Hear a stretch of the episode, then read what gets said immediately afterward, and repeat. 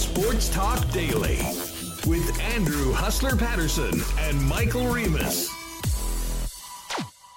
What is going on, everyone? It is great to be back and welcome to a uh, big, packed edition of Winnipeg Sports Talk Daily. Andrew Paterson back after a week away. Shout out to Remo for doing a great job holding it down, Connor for jumping on, and uh, all of our friends and guests for um, making the show go absolutely smoothly while I was gone.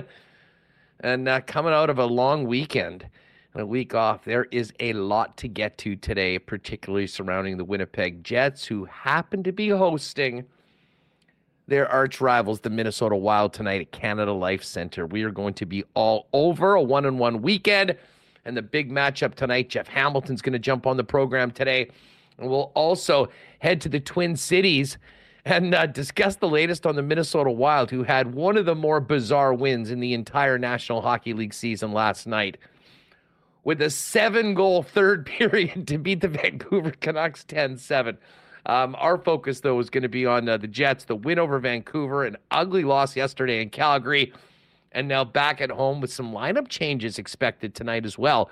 So we'll get to uh, all of that. Welcome to everybody in chat. Shout out to uh, everyone. Yes, no, I'm not like a lobster. So the sunscreen was in full effect. A uh, little too pale to handle that Mexican sun, I think. Um, but uh, and of course, a huge thanks to all of the sponsors that make this show happen each and every day. Our friends at Coolbet Canada just got back in the lock shop. You can join myself and Dustin Nielsen at noon before Winnipeg Sports Talk, Monday to Friday over on the Edmonton Sports Talk channel. Of course, our friends at Princess Auto, uh, Aikens Lake Wilderness Lodge, Sport Manitoba, Boston Pizza, Royal Sports, Little Brown Jug, F Apparel, Wallace and Wallace, the Winnipeg Jets, Modern Man Barbershop, Canadian Club, and Manitoba Battery. And we will get to a why not question of the day for Nott Autocorp over at Waverly and McGillivray. Uh, all right fresh off doing double duty for a week. Michael Remis joins me. Remo, thanks again for holding it down. Uh, how are you? And how was your long weekend after such a busy week? Yeah, it was good. It was busy yesterday. I got to say, a lot more uh, stressful on your side of the screen uh, than this one. Not that I, you know, there's not a lot going on here, but uh, a lot more to think about for me last week. Great to have you back. Uh, welcome. I know it was a good week and well deserved time off. So uh, yeah, I'm happy to be back on uh, the right side of the screen today. You know, I missed. Uh, obviously, I missed a big victory lap on Monday. Mm-hmm. I did. I tried to do it for you. I said every you. day, "How great is Patrick Mahomes?" Every day, made sure yep. just out of nowhere. If I was lost, I was like, "Hey guys, isn't Patrick Mahomes just so good? Can we just talk just about the best? Mahomes for a bit? Yeah, can we just um, talk about is how he's like the best of all time? I just, I threw that in uh, you know, we don't we don't need to get into it all, but for many uh, of you that were taking shots at me and the Chiefs for months all season long, feel free to drop it in the chat or the comments that you know what, Huss, you were right. You were right. They got it done at the end. And I will say that game took years off my life. I mean, it was as stressful a four hours as I think I've had as a sports fan. Um, but um, it was great to see the win. Obviously, horrible what happened on Wednesday at the uh, the championship parade, and I think that really sort of dulled the the joy for everyone about the about the win. But um, moving forward, back to back champs, and that'll be a fun NFL offseason. And of course, we will get to uh, we will get to that. The other thing that I really was disappointed that I missed, Reem, that I know you probably milked hard for a number of days was the heinous attack on an empty net by Ridly Greig. Ah, of the, yeah. Of the, of the, Ottawa Senators. I mean, empty net etiquette discourse, I did not think would be a big topic in sports and sports radio and sports media, but there it was yesterday. And I guess in one, just before we get to the Jets, one bit of news today Gary Bettman has said uh, absolutely not to the appeal uh, as I tweeted out, I was hoping he might add an extra game on it and give him six. Uh, but the Rielly suspension stays at five after what he did to Greig, after what Greig did to that poor, defenseless, empty net at the end of that Senators Leafs game. Yeah, I had a great time talking about that. I was surprised that it was five just because in the past, it has nothing to do with what he did and how, if you agree or don't agree, but you've seen them not hand out suspensions. And I'll I'll point it. He, what he should have done is went and just hacked him in the face because you don't get you get a fine. But then we saw Jordan Binnington get a fine for sticking someone in the face intentionally over the weekend as well. So, uh, so Morgan Rielly. I mean, uh, it's. I mean, we just. I, that was the big topic. What's the best way to score on an empty net? And I think every empty net goal that the Leafs score or the scores against them is going to be scrutinized even more going forward. But it wasn't a smart play, and He's their best defenseman. He took himself out for five games. And I'm also a Morgan Rielly fantasy owner. And I've had to pick up like Darren Raddysh from Tampa. So I need Rielly back very soon. Um. Anyway, so Rielly's still out for the five games. That was uh, that was quite a topic last week. But again, uh, we don't need to dive back into last week for any topics today because uh, man, we've got a lot to get to. Um. I guess first off, really fun win Saturday night against the Vancouver Canucks for the Winnipeg Jets. The power play woke up and reemerged, and that carried into yesterday with two more power play goals and a natural hat trick by Sean Monahan. And the Jets had a nice two goal first period lead. Unfortunately, after that, it was ugly for Winnipeg. And I'm not sure if they've veered further off of their path of one of the best defensive teams in hockey and five on five teams in hockey than we saw in the second and third period yesterday in Calgary. Yeah, Calgary uh, making cross, you know, cross seam passes, uh, finding one timers for Tappan Huberdeau, uh, Mangiapane, just get it on the tee from you know going from the middle to the right, and, and it's tough for any goalie to move side to side like that on the Coleman goal. Um, the defensemen, you know, get kind of mixed up with the puck high and then go into the corner. Uh, Oliver Kylington walking right down the pipe, and like a defenseman from his own blue line, just skating up the middle all the way uh, right into Connor Hellebuyck. And you know, when the game was three one, I was like, great, Jets take it home. Calgary's had a rough stretch here. They lost to San Jose, uh, lost to Detroit, both at home, and you knew that we're going to bring it. But three one with two power play goals, didn't see that happening. The Jets scoring, you know four power play goals in the last two games. Pretty incredible, but I, I kind of saw, you know, a letdown game coming, Huss. I mean, you they hadn't played a, a big opponent in a while. Huge game Saturday night in Vancouver, and they felt it. They knew. And then you have this revenge game coming up tonight. And last night's kind of this afternoon game on the road. I don't know. They maybe they it was three one and they kind of took their foot off the gas. I don't know what to say, but it was. They certainly got away from their game. I mean, yeah. it was. Uh, I mean, I think it was maybe Avco that threw that uh, uh, today, but four goals on the rush against yesterday. Um, the worst performance all season long was two in a game, and mm-hmm. I mean, you just saw the way some of the goals happened. In I mean, listen, that was.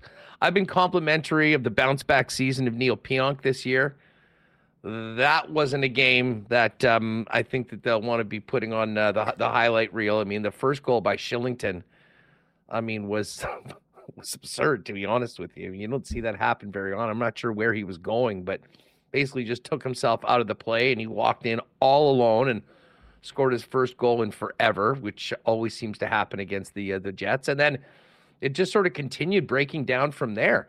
Um, and, and maybe more concerning, Ted, to your point about a team that just didn't have it yesterday, was when they were playing from behind, um, you know, three three and then down four three in the third period.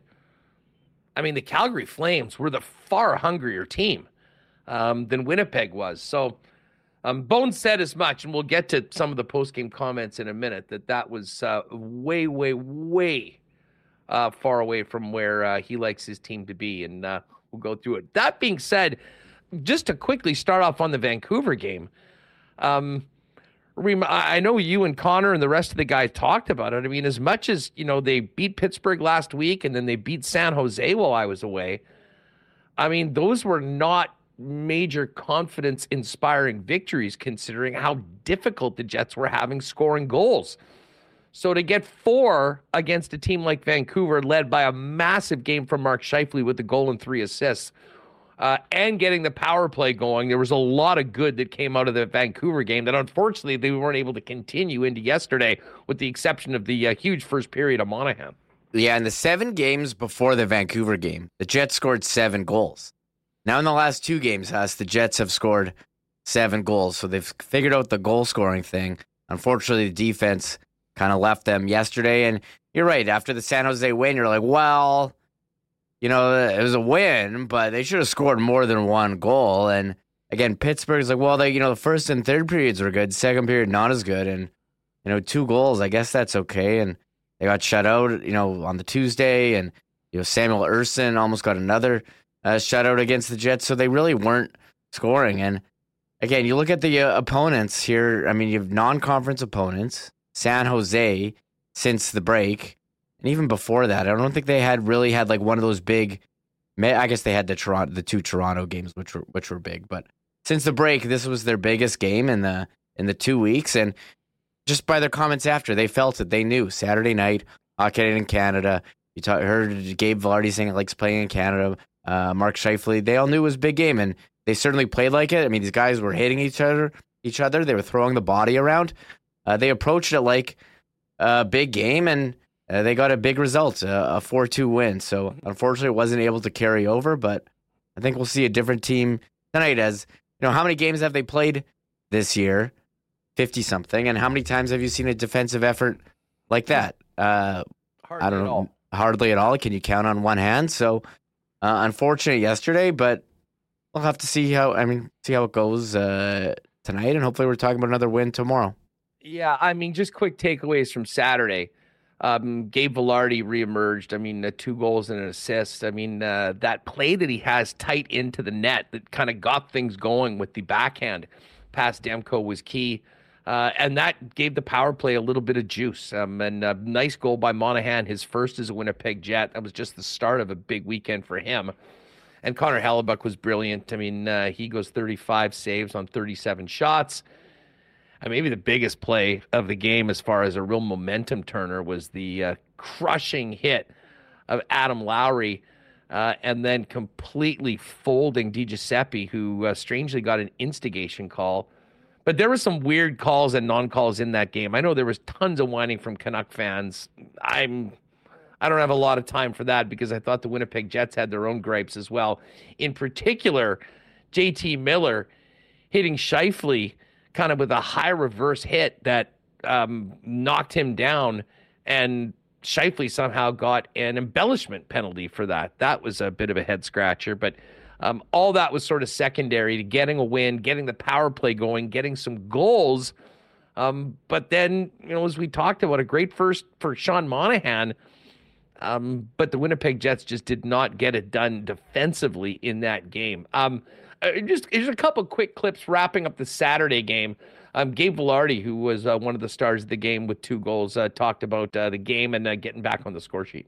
It was really fun. it was a good atmosphere, and uh, obviously it's more fun because we won. But you know, those are those are the games that you, you, you dream of playing, kind of thing. And uh, it was a good atmosphere. The crowd was great. Hockey night in Canada.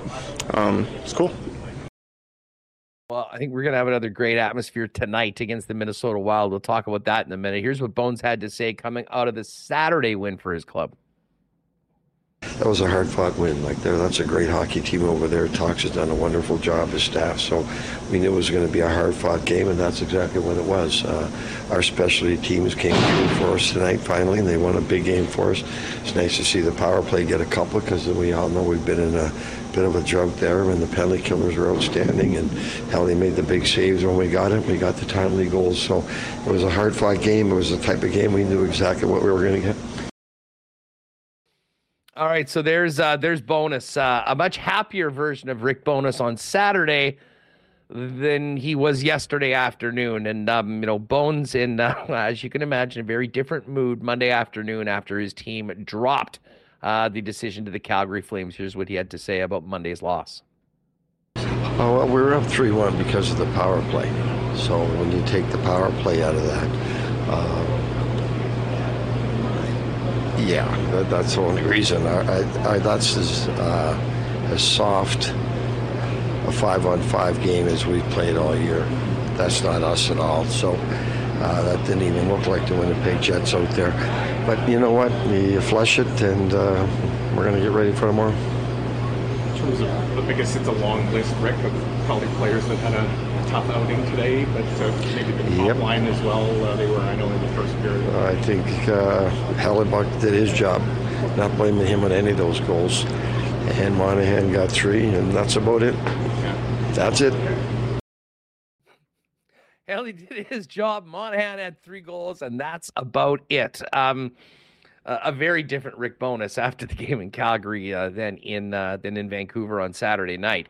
Um, Bones expanded more on the game and kind of transitioned to the ability for his team to get right back at it the next day, which is tonight, of course, with this much anticipated game against the division rival Minnesota Wild. Like we don't play like that. Again, that's just not our hockey cup. That's as soft as we've played, as loose as we played. Um, so, yeah, I mean, the, the, shift up the pairing, shift the, the lines, wouldn't have mattered one little bit. We just had nobody going other than Sean and our goalie. How does your group turn that around? We will. When, when how does it like when you say soft when you look at those signs? these guys have a lot of pride they've taken great pride in our goals against all year and they have and that's why we're the top defensive team in the league so they know how we play they know what we look like and they know that was that wasn't us out there tonight and I'm very confident that they're going to bounce back tomorrow with a very solid effort all right, so there's more from Bones on uh, on yesterday's loss to Calgary. And Reem, if I'm not mistaken, this has to be a season high of Bones dropping the dreaded term soft to describe his team in a post game scrum. Yeah, he's been pretty, you know, the Jets are playing well, so he hasn't really had to go to the well with push. We haven't heard pushback this year, and you know some of the stuff we heard last year around this time. But uh, yesterday, he felt he had to call him out and say the soft plays, and uh, there it was multiple times over and over yesterday. Said Hellebuyck and Monahan brought it. The rest of the team didn't. He was kind of subdued compared to some of the stuff from last year, but uh, this had the makings of a Bones. You know, maybe that would be on the best of. We'll see how they respond, but we did the best of Bones in December. Maybe this will be on uh, this year's best of Bones. Well, he wasn't finished mentioning how, quote, soft his team played yesterday. Uh, he said they were soft right from the beginning, despite the three goal outburst by Monahan in the first. We, we were soft from the beginning for me. So uh, that you don't get fooled by the score. We talked about that right after the first period. Like, don't be fooled by the score. We're not playing that well power play carried us there, and it's been, which is great to see. We need that power play. But we've said from day one, it'd be nice to get those guys together and give them a couple of games and see what they can do. So that was good to see. Uh, that would be uh, the one and only positive. Do you like the fact you get right back at it tomorrow, and it's a game that I imagine there should be no issue getting up for with Minnesota? Well, it's Minnesota. They just scored 10, seven in the third period against an excellent hockey club. Um, so we just got to get back to Winnipeg, hard nosed, hard to play against hockey. That's as easy as we've played, been able to play against all year. So uh, flush it and let's get ready for tomorrow. Yeah, maybe a double flush uh, for Bones after yesterday's game in Calgary. Um, uh, here's one clip from uh, the hometown kid, Josh Morrissey, on a disappointing afternoon for uh, his Winnipeg Jets. Yeah, I didn't think we were any good. Um, I mean, we pride ourselves on being a good defensive team and um, not giving up uh, scoring chances uh, in zone off the rush. And, um, you know, we obviously, uh, you got to give credit to them. I thought they transitioned the puck well. They broke it out pretty well and didn't give us a lot of opportunity to uh, sort of sustain ozone time and, and let our forecheck get to work. But, um, yeah, I just gave up too many, uh, too many chances against and uh, high danger, you know, scoring looks for them. And, um, so great things. We have an opportunity tomorrow to uh, get back to our game. All right. Um, so uh, there was Josh Morrissey. We did hear from Sean Monahan as well, who uh, I, I'll be honest, Dream, I had not um, really remembered a Monahan interview in a long time. And we all know about that funny Twitter account, Boring Sean Monahan.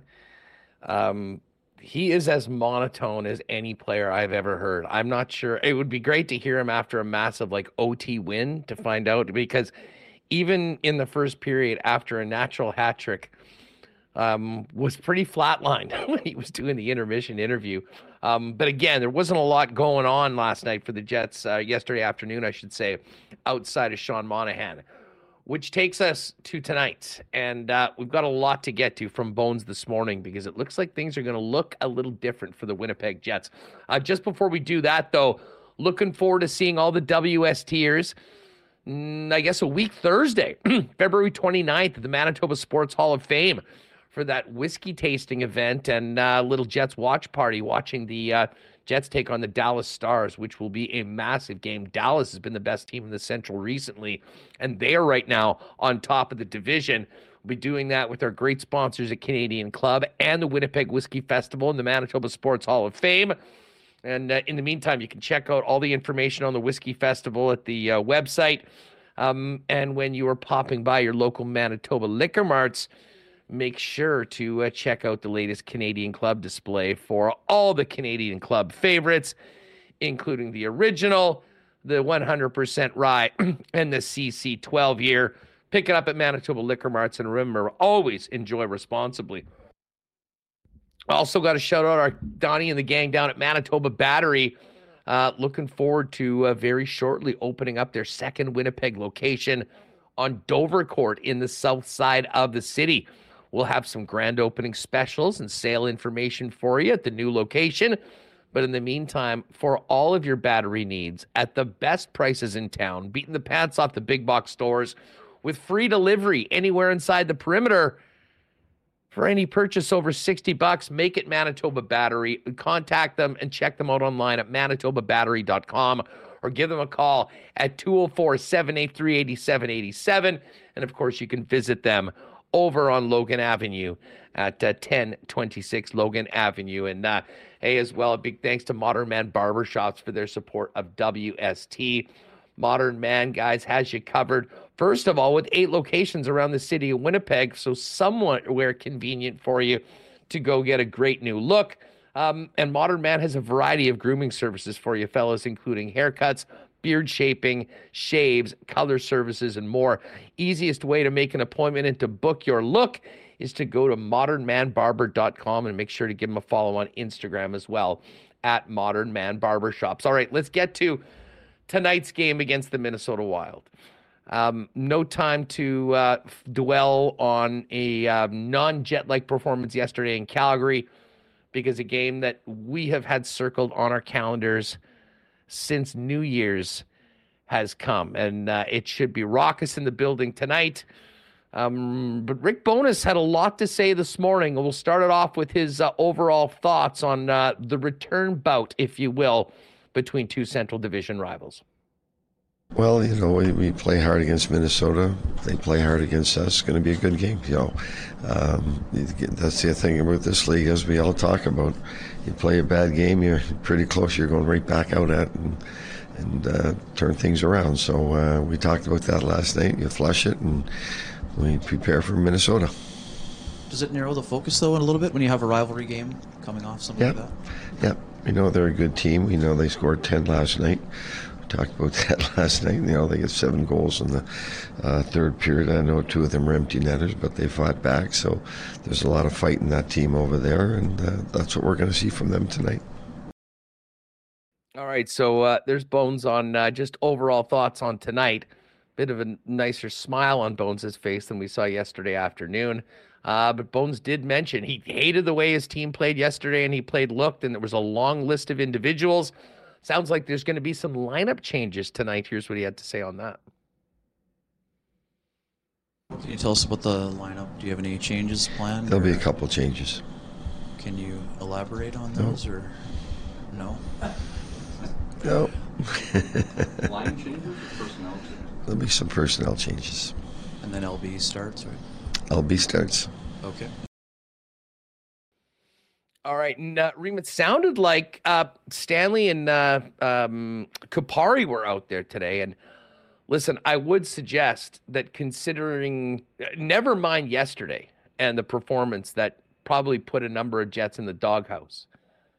Uh, if there was ever a time that what Logan Stanley has that the Winnipeg Jets covet would be wanted in the lineup, I would suggest that tonight against the Minnesota Wild would be that night. So I, I, I can't say I'm overly surprised that Stanley is a, is a potential, but I am quite intrigued as to how the forward lines look because.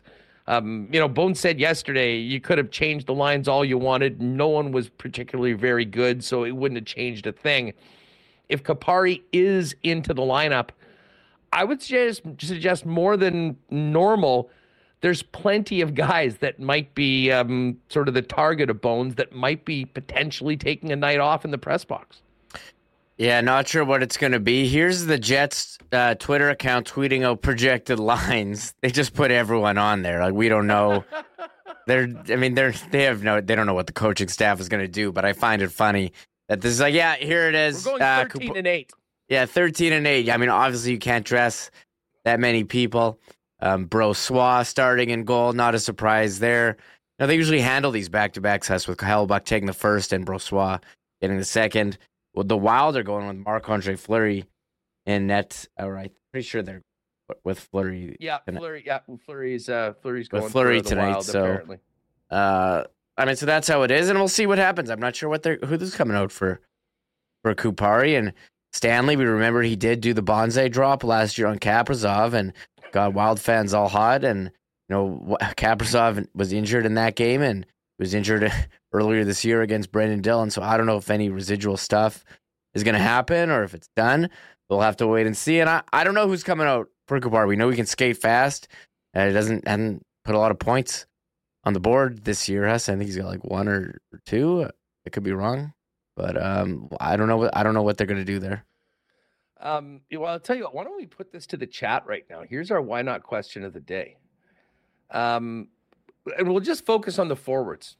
If Rasmus Kupari is in, who do you think is out? Um, let us know in the chat. Um, I mean, two guys, and listen, I know we're going to get to this question about Ehlers going forward. And I mean, listen, everything everyone knows, I'm a big fan of Ehlers. Uh, I think that he is and can be an absolute game breaker and a difference maker. He hasn't been very good lately. I think Cole Perfetti's struggling as well. And I know there's a lot of talk about putting Nikolai Ehlers back up on the top line. Um, obviously, there's a lot of people that were on Kyle Connor justifiably. I mean, that was this is going back to Saturday, but the Tyler Myers goal and that ISO of KFC afterwards was a tough, tough look. Um, luckily for Connor, he was given the opportunity to stay up on that line in the third period and certainly made a difference with two massive assists as the Jets, uh, you know, got those two goals in the third period and won.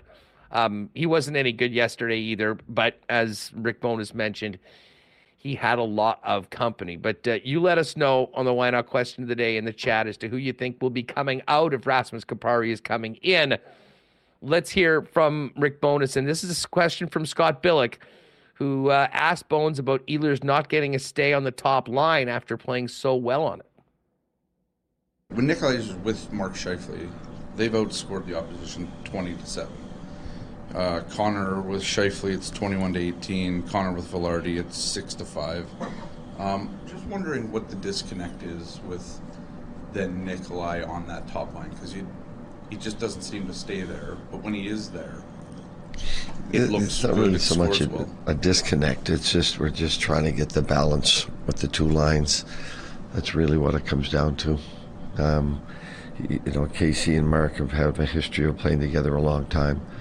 Um, so you know you can look at the analytics and, and that, that's right. But that that game, that line won us the game in Vancouver.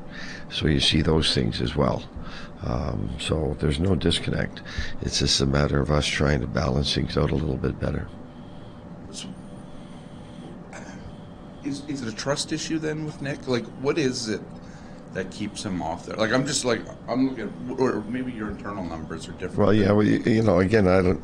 You can't hide behind analytics. There's a lot of other parts to the game that you have to see. So the easy thing is to hide behind that, but there's a whole lot of other parts of the components of this game that play into fact for every player.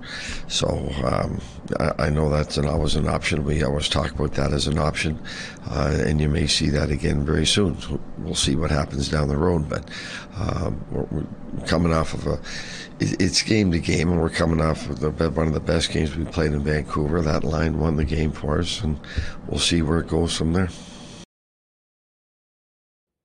All right. So there's what Bones had to say about that. I'm sure that answer will drive some people nuts. Um, but Remo, I don't know where you're at on this, and folks, you can let me know in chat. I mean, I've got a lot of time for the conversation about Nikolai Ehlers playing there. I also, I also think that if we're comparing Kyle, Kyle Connor and Nikolai Ehlers, Ehlers is more of a line driver on his own, and I really do think that that's what they're hoping to get uh, out of the out of the second line. But I, I, I mean, I can't sit here and tell anyone that you know watching the last handful of games that Ehlers is playing so well. He's knocking on the door saying, "How could you not have him on that top line?" Frankly, I think he and Perfetti have been had some real rough games as of late, and I think the production says as much. Yeah, Perfetti's been in a bit of a slump here. Nikolai Ehlers as well, one assist in his last eight games. But I get it. I get the question from Scott. Uh, you know, Ehlers, Vilardi, and Scheifele were tearing it up on the top line when Kyle Connor was out, and since Connor's been back, it just hasn't uh, gone as well for Nikolai Ehlers. And you know, he got, gets demoted down, and you know, it seems like they're shuffling up the lines and they're trying so many different combos, but the combo that worked, they're not going back to. So I think it's a reasonable question. Be like, hey, these guys were playing so well before.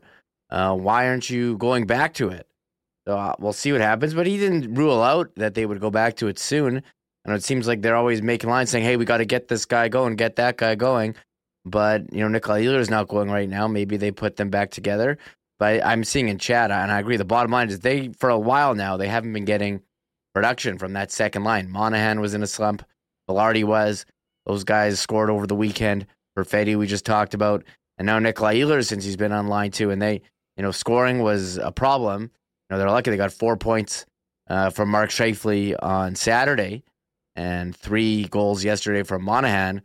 But you got to have more, more than one guy uh, scoring in a game. They're going to need more production uh, from, I don't know, the second line or that third line too. I mean the absolutely the Nino Lowry Appleton line was so hot for the beginning of the year, but they haven't really done that much lately. And Toninato, Axel, that on the Barron on the fourth line, they were rolling there in December, and those guys are now with the Moose, and the fourth line needs to contribute as well. I mean, not relied on as much as the other lines, but secondary scoring has been a problem here uh, since the break, and we'll see what what goes. But I agree with you that Nikolai Ehlers is a guy I think Scott mentioned on this show, like when he's, you know, playing with certain players, maybe he'll defer to them more. But when he plays with other players, he'll be the guy. You know, he, will be more assertive on that line. And I was listening to Kenny and Rennie uh, yesterday. Ken mentioning Ehlers, what, what one shot attempt on goal, and when Ehlers is playing at his best, I agree. He is shooting a lot more on net. We know he's got a great shot, and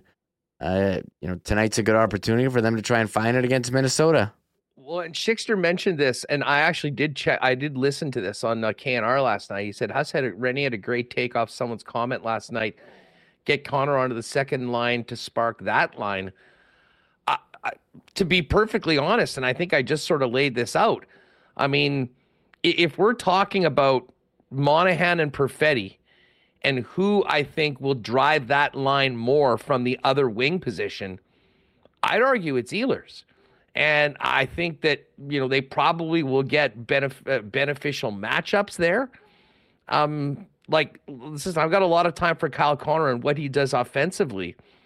But I think Nikolai Ehlers is a player that when he's on his game is going to drive and produce more for that line than Kyle Connor will away from Mark Scheifele. I mean, the problem is, and this goes back to, and this isn't it really to be, you know, focusing on on Ehlers – or Connor over the weekend, but you know, over the course of this stretch where the team hasn't been scoring, neither of them have been doing a lot of the things that have made them star players on this team and in this league. Um, but back to Ehlers and Perfetti. I mean, here's a comment from Bones on a, a message, his message to two members of that line that have been slumping. Line two, of course, Nikolai Ehlers and Cole Perfetti. Here's what he had to say about that. Where, where well, they, they've had a couple of games where they spent way too much time in our zone, and there was just a lot of it was puck management, and and, and you're not going to get any momentum to your game if you have poor poor puck management. Most of your shift time is spent in your zone, so now the energy you need to break away and use your speed and use your skill is used up playing defensive hockey that really is self-inflicted. So we're just trying to get them to, to keep to make better plays going through the neutral zone, make higher percentage plays. It's as simple as that. We turn the puck over, you're playing defense for the next 20 seconds. You get the puck, you get it back, you're dumping it in. So all your numbers get all screwed up. All right, so there's uh, kind of wrapping it, and we'll talk about this with Hammer coming up when uh, he joins us in just a couple minutes on uh, Ehlers Perfetti, the Jets lineup, and how things might look different tonight against the Minnesota Wild. Speaking of the Minnesota Wild, I mean, not lost on anyone is the history between these two teams this year and last year, and how nasty it's gotten at, at times. Here's what Bones had to say about uh, this game this evening, considering recent history between the Jets and Wild. Well, again, there's there's a lot at stake for them. You know, I don't expect them to come out and. Uh, I, I, think those things have been dealt with, and you just it's a whole new game. So the, the players dictate all of that. We wish we'd kind of kept it out of the media. That's our side, but it didn't. So you deal with it. But the most important thing for both teams tonight is, is the two points, and the, the players will take care of things on the ice.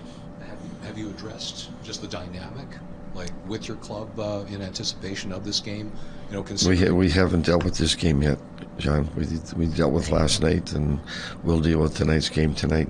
Players aren't here this morning, so we'll deal with it tonight. But the focus is on how we play, not about the other things. That's just noise. That's just distractions.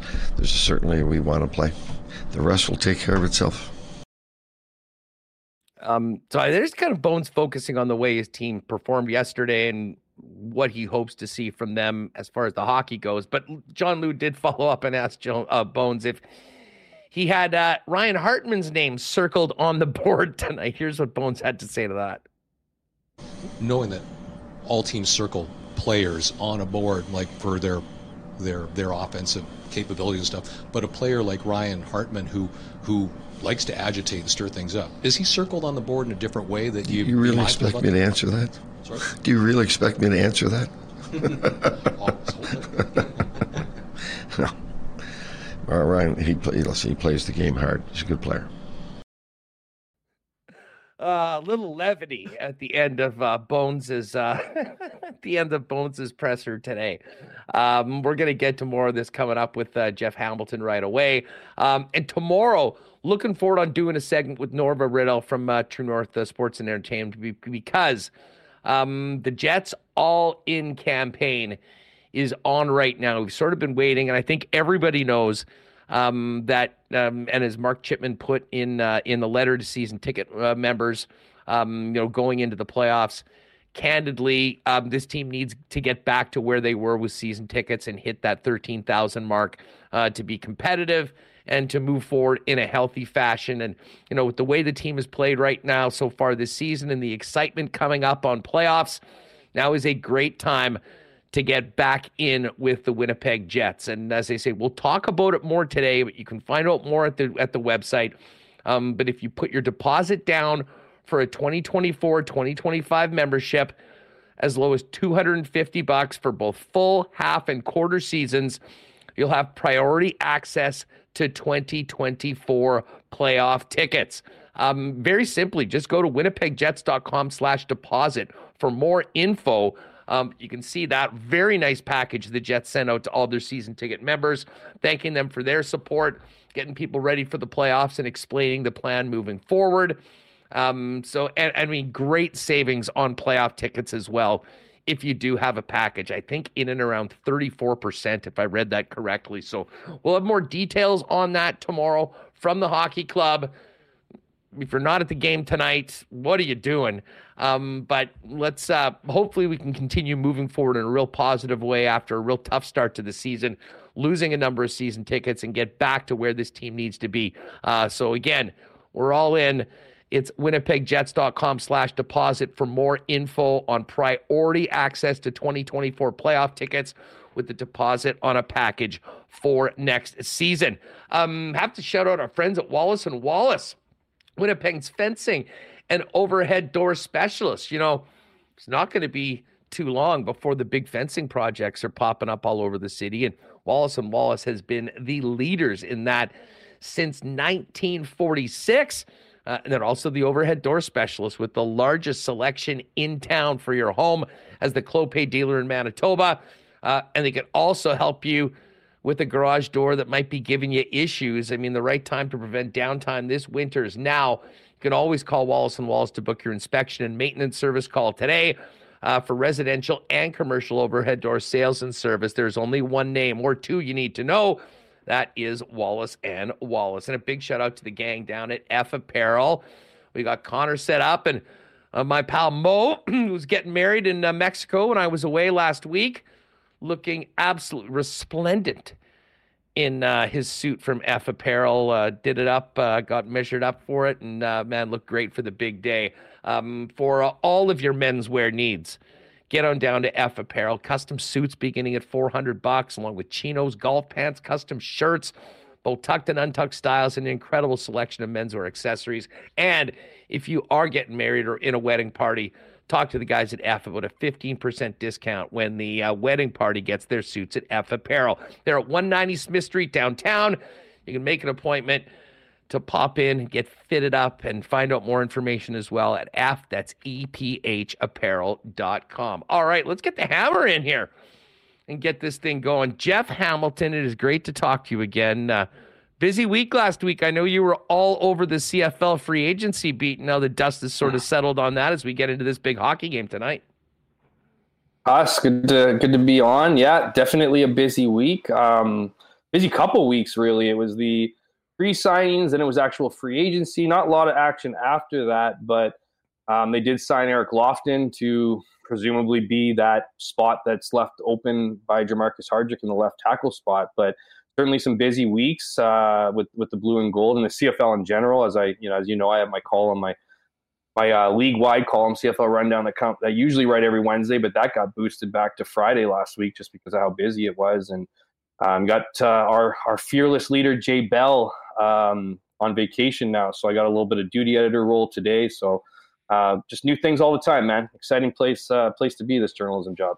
I was hoping that you'd um, be maybe uh, using your uh, top notch detective skills for the lowdown on what's going on at the Scotties with Briane Harris. What a wild curling story to get us into the weekend as well. Still waiting for uh, I'd be lying to you if I didn't try, Huss. I have, I, know, relative, I... I have a relative who knows someone who's close to her, and I didn't take long for me to send out a note to my mom. And I'm not even on, you know, I'm just a sucker for gossip and uh, trying to figure out what the answer is. So I did, you know, I wasn't trying too hard, but um, I'm, you know, I just think that whole thing is just bananas. Not just the timing, obviously, on the on the heels of the Scotties here, but just the, you know, the the clear just unwillingness to be transparent. Obviously, it's serious, uh, you know, so you got to be a bit careful as far as like, you know, what you can reveal and whatnot. But uh, these things always come out, so I'll just be the patient guy now, I guess, and, and wait with, with, with everybody else to find out what the answer is.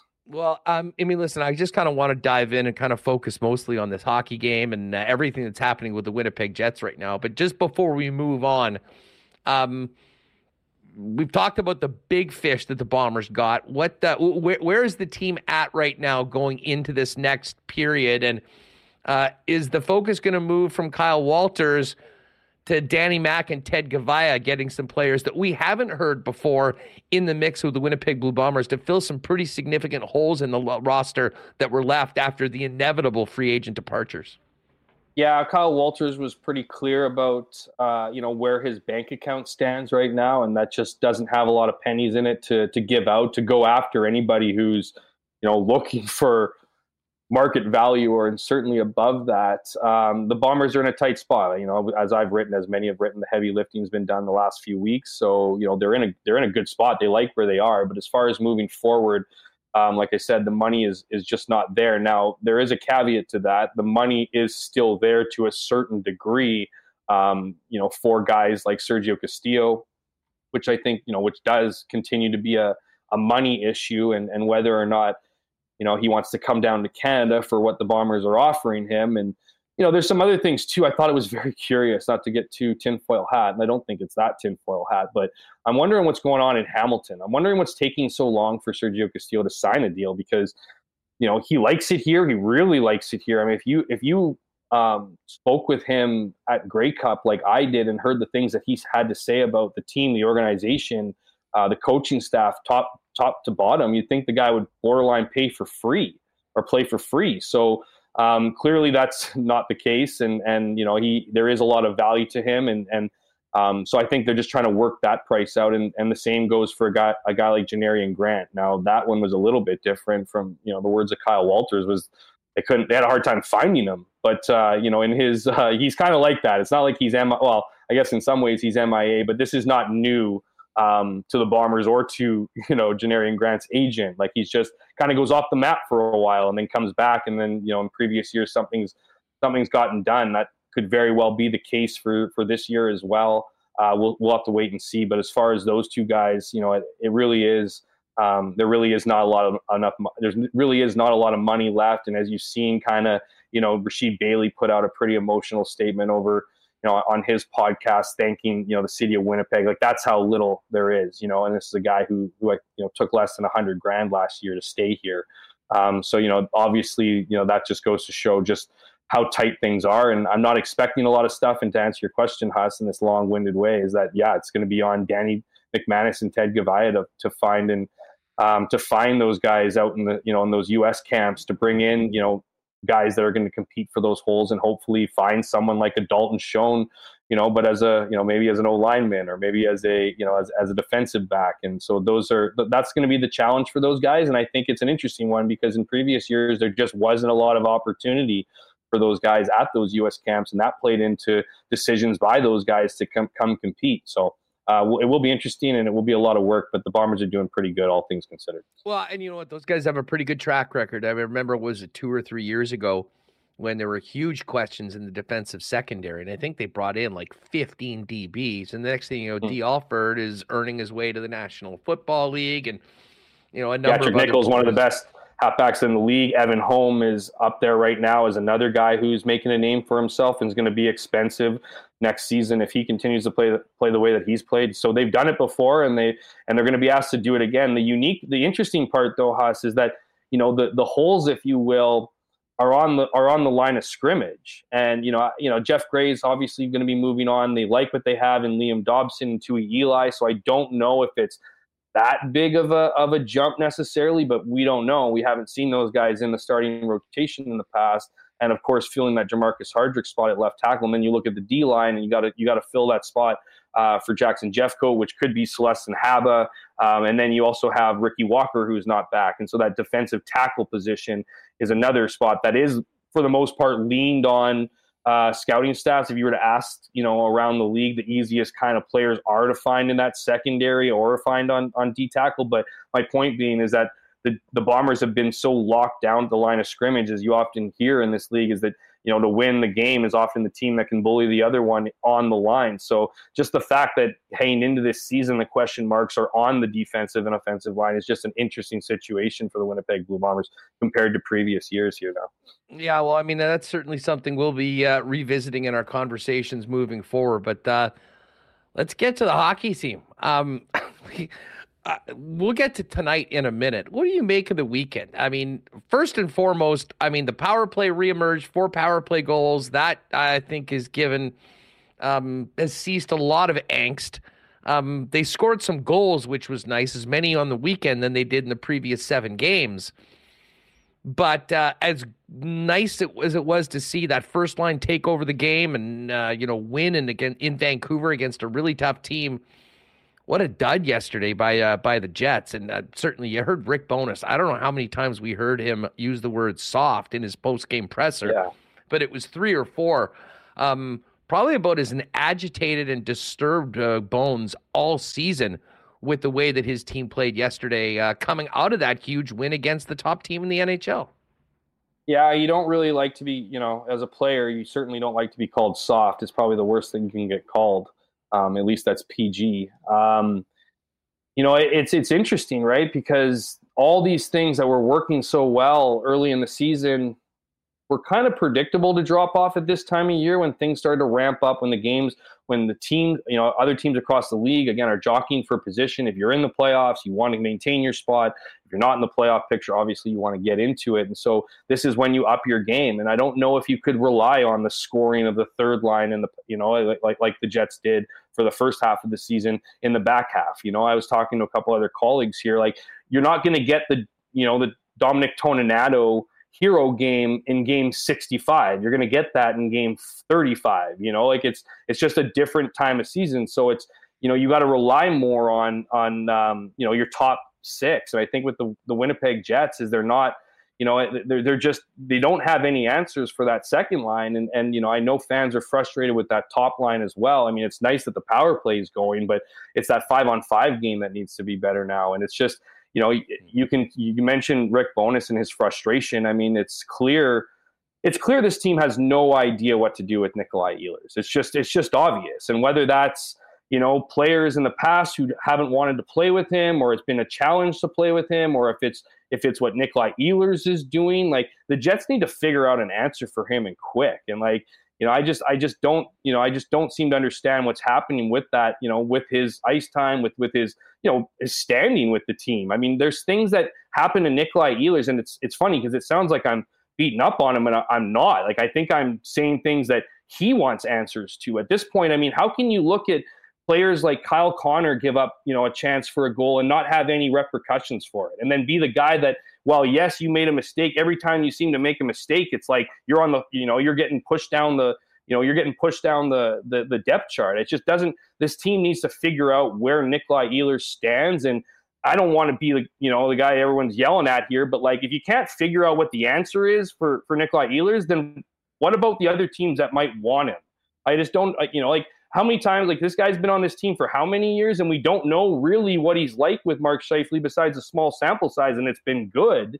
It's just you know it's just the fact that we're even questioning it after all this time is is just interesting. And then there's Cole Perfetti. I mean, you you can you can see the frustration with Brick Bowness on Cole Perfetti and like you know is this guy ready for for for prime time? Is he ready to take a larger role? Is he is he being asked to do too much? Is he getting played too little? Like he's just not playing like a guy that you need to be playing um, this way at this point in the season. And it's fascinating to me that of all the, you know, all the fascinating, not surprising, is that of all the talk we've been getting into about who's going to be the center depth on this team, who's going to be the second, Perfetti's name is hardly even tossed out anymore. Like the idea of this guy being a natural center is not even suggested, and that's I think that's an indictment of how he's playing. So I think they need to figure they have a major problem here in trying to figure out where Nikolai Ehlers fits and how to get the best out of Cole Perfetti. And unless that happens, this team, you know, is in uh, is in a bit of trouble. I can, I don't think you can rely on that third line anymore. I mean, Mason Appleton isn't scoring nearly to the pace as he was earlier in the year, and so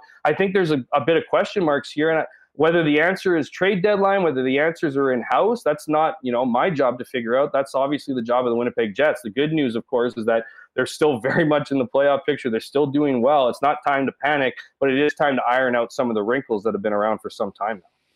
Yeah, the Ehlers. I mean, the Ehlers topic is so fascinating because at times he um, looks like an absolute superstar, and and I still maintain that it, when he's on, and I think the reason why he is in the spot that he is, he can absolutely drive that line. And if you have a player like Nikolai Ehlers being the offensive catalyst for a second line with what the Jets have on that first line, I mean, I'm pretty sure that's what they intended to have happen when they laid things out the way they did after the Monahan trade.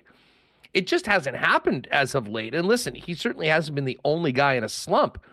Um, but and, and I do get a lot of the conversations. Okay, especially when you score seven goals in seven games. I mean, if there's not a time at that point where you cha- where you change things up, which Rick Bowness did at times, um, when, when would it be? But it's very clear. Scheifele and Connor, they like together. I mean, we had talked about potentially moving Ehlers up in Vilardi's spot, which we did see at, at a time, um, but it went back there. I just, I, don't know whether you feel differently. I mean, based on your options for that top line, Ehlers to me is the guy that can when he's on, drive that second line and be a difference maker. And yeah, is it maybe going to be two minutes less ice time than the top line? Potentially, probably getting better matchups though. Um, but just, I mean, since Monahan has come by and really dating even before then, we're not seeing the best out of either of those guys. And, um, you know, ending that slump, I thought Perfetti just about had, he had one good scoring chance yesterday that just about got through. Um, but Ehlers was an absolute non-factor last night, and I do get people going, "Why are you on the first line?" Well, I'll tell you what. I mean, play like you did yesterday, and never mind first, never mind second line. You're gonna have a tough time seeing the ice if you're that ineffective.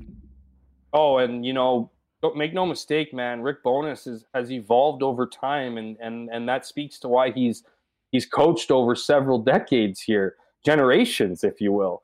Um, but uh, but he's old school, man, and he sees that shit like where players fly by a guy and you know, or a player flies by a guy and doesn't put the stops on. Like that's the kind of stuff that used to get you cut. And I mean, obviously, we're not talking about cutting Nikolai Ehlers here, and there is some onus on him too. I mean, there has to be a bit of a, um, a happy medium here, right? Because you, you know how explosive Nikolai Ehlers is. We, you know, the underlying numbers, the eye test suggest how good he can be at five on five about, you know, gaining zone zone entries like he's the king at it. Like we you know that's the value that comes with Nikolai Ehlers, and you know some of the issues that come with Nikolai Ehlers, but I'd say those are the same issues, not exact same, but almost a similar relationship that the Winnipeg Jets have with Kyle Connor. Right? I mean, it, it's just like, but yet Kyle Connor, I mean, you're you're giving him everything to get better, to get out of it, much like you would with Blake Wheeler in previous years. This guy's having a slump. Rather than shitting on him, you're, you're, you're giving him all the tools and resources to get a bounce back. So that happened with Kyle Connor when he got back from injury, right? And so the, the, the problem is, is that with Nikolai Ehlers, I find it's just like you don't give him the tools and the pieces to be around. Yeah, you can get frustrated with a couple of games. Is heck, pick any player on the team and watch them in a 10 game stretch. There's going to be about two or three games that you don't like in you know in that stretch of games, and and Nikolai Ehlers is no less. Yet when when when whatever happens, um, when something bad happens or there's a give up or a, a, you know a, goal that's created because of Nikolai Ehlers' play, it's like all of a sudden it's just like, no, we're, you know, that's what we thought, you know, kind of feeling there. At least that's what it feels like on the outside. And whereas if those other guys, like a Kyle Connor I mentioned, has a similar situation, it's like it's like it never happened. You know, there's no real calling out after post game or anything like that. But that being said, I think we're going to see an energized Nikolai Ehlers tonight. And obviously, this is a big game against the Wild. Um, you know, I think Ehlers is it. You need to have Ehlers playing the best hockey now. And that's the case for every single player. But when you have a guy who you know whose skill set can drive lines, who can dictate games, you need to have him playing his best. And something needs to give where, you know, Nikolai Ehlers just feels comfortable around here enough to be that player every night. You know, it. Uh, uh listen, I mean, and a lot of this, when we're talking about Ehlers, it's going to come back to Connor because you do make a point. There are many similarities in their games.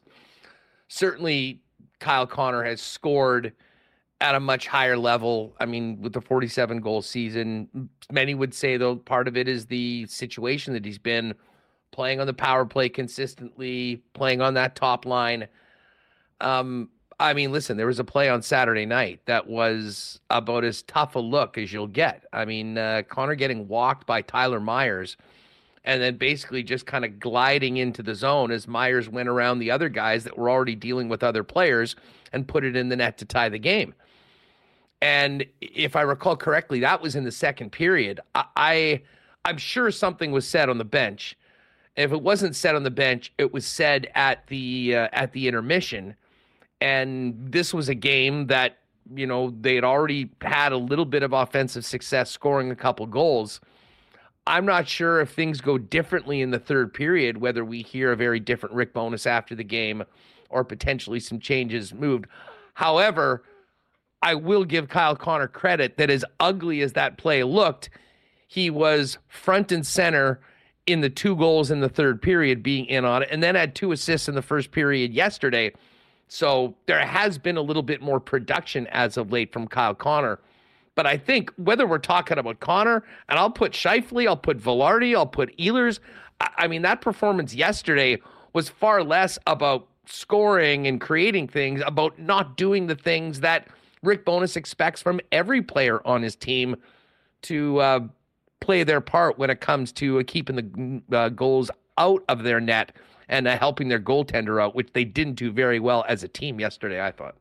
Yeah, I agree with you, Huss. I think that was an example of abandoning the structure. For what reasons? Uh, I don't know. Um, but to your point about what Rick said after the game, I think that was his way of not so, you know, subtly suggesting that that's not the expectations of, of, of how this team is going to play. And so, you know, I, the reality is, is this team, any team that's, you know, vying for a, a, playoff spot is, is going to take their game to a next level needs to be consistent in their play and i think that's been the difference here is you know where where it used to be three four five games in a row maybe one game off it's feeling more like one game they're playing their style the next game they're not one game they're playing the style the next they're not and that is obviously the definition of inconsistency so i think it's just a frustration from rick Bowness, who looks at a team understands that playing that way for 82 games. Is a similar challenge that Paul Maurice used to have, right? Paul Maurice, it wasn't like he didn't want to he didn't want his players to be hard on the puck.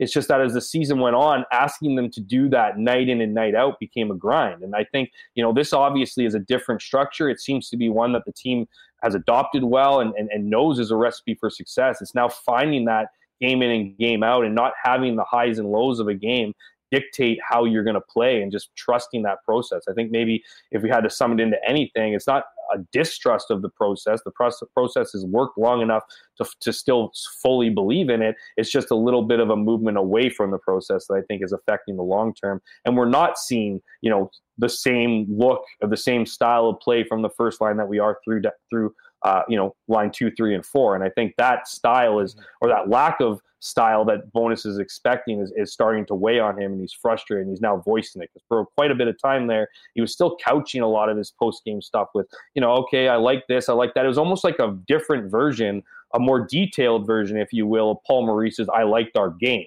Um, you know, and so I think that I think that just kind of hit a bit of a crescendo, lot, you know, after the after the Calgary game, just in the style in which the, the Jets looked so good at the beginning and then so bad by the end that you know I think again it's it's that playing that consistent level that when things started to go really bad for the Jets, instead of relying on the system that that got them here, they tend to you know pull audibles and try to create on their own. And and once that happens, I think it's Bowness's job obviously to uh, nip it in the bud based on everything that we heard from Bones over the weekend and this morning, it sounds like there's a likelihood that Logan Stanley and Rasmus Kupari are going to be in the lineup tonight.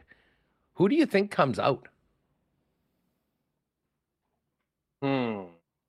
I don't know. Um, Specifically forward. I mean, I think that if Stanley's in, Schmidt's probably out. I mean, I, I right. don't. I, I would. I would be shocked if it was anybody else.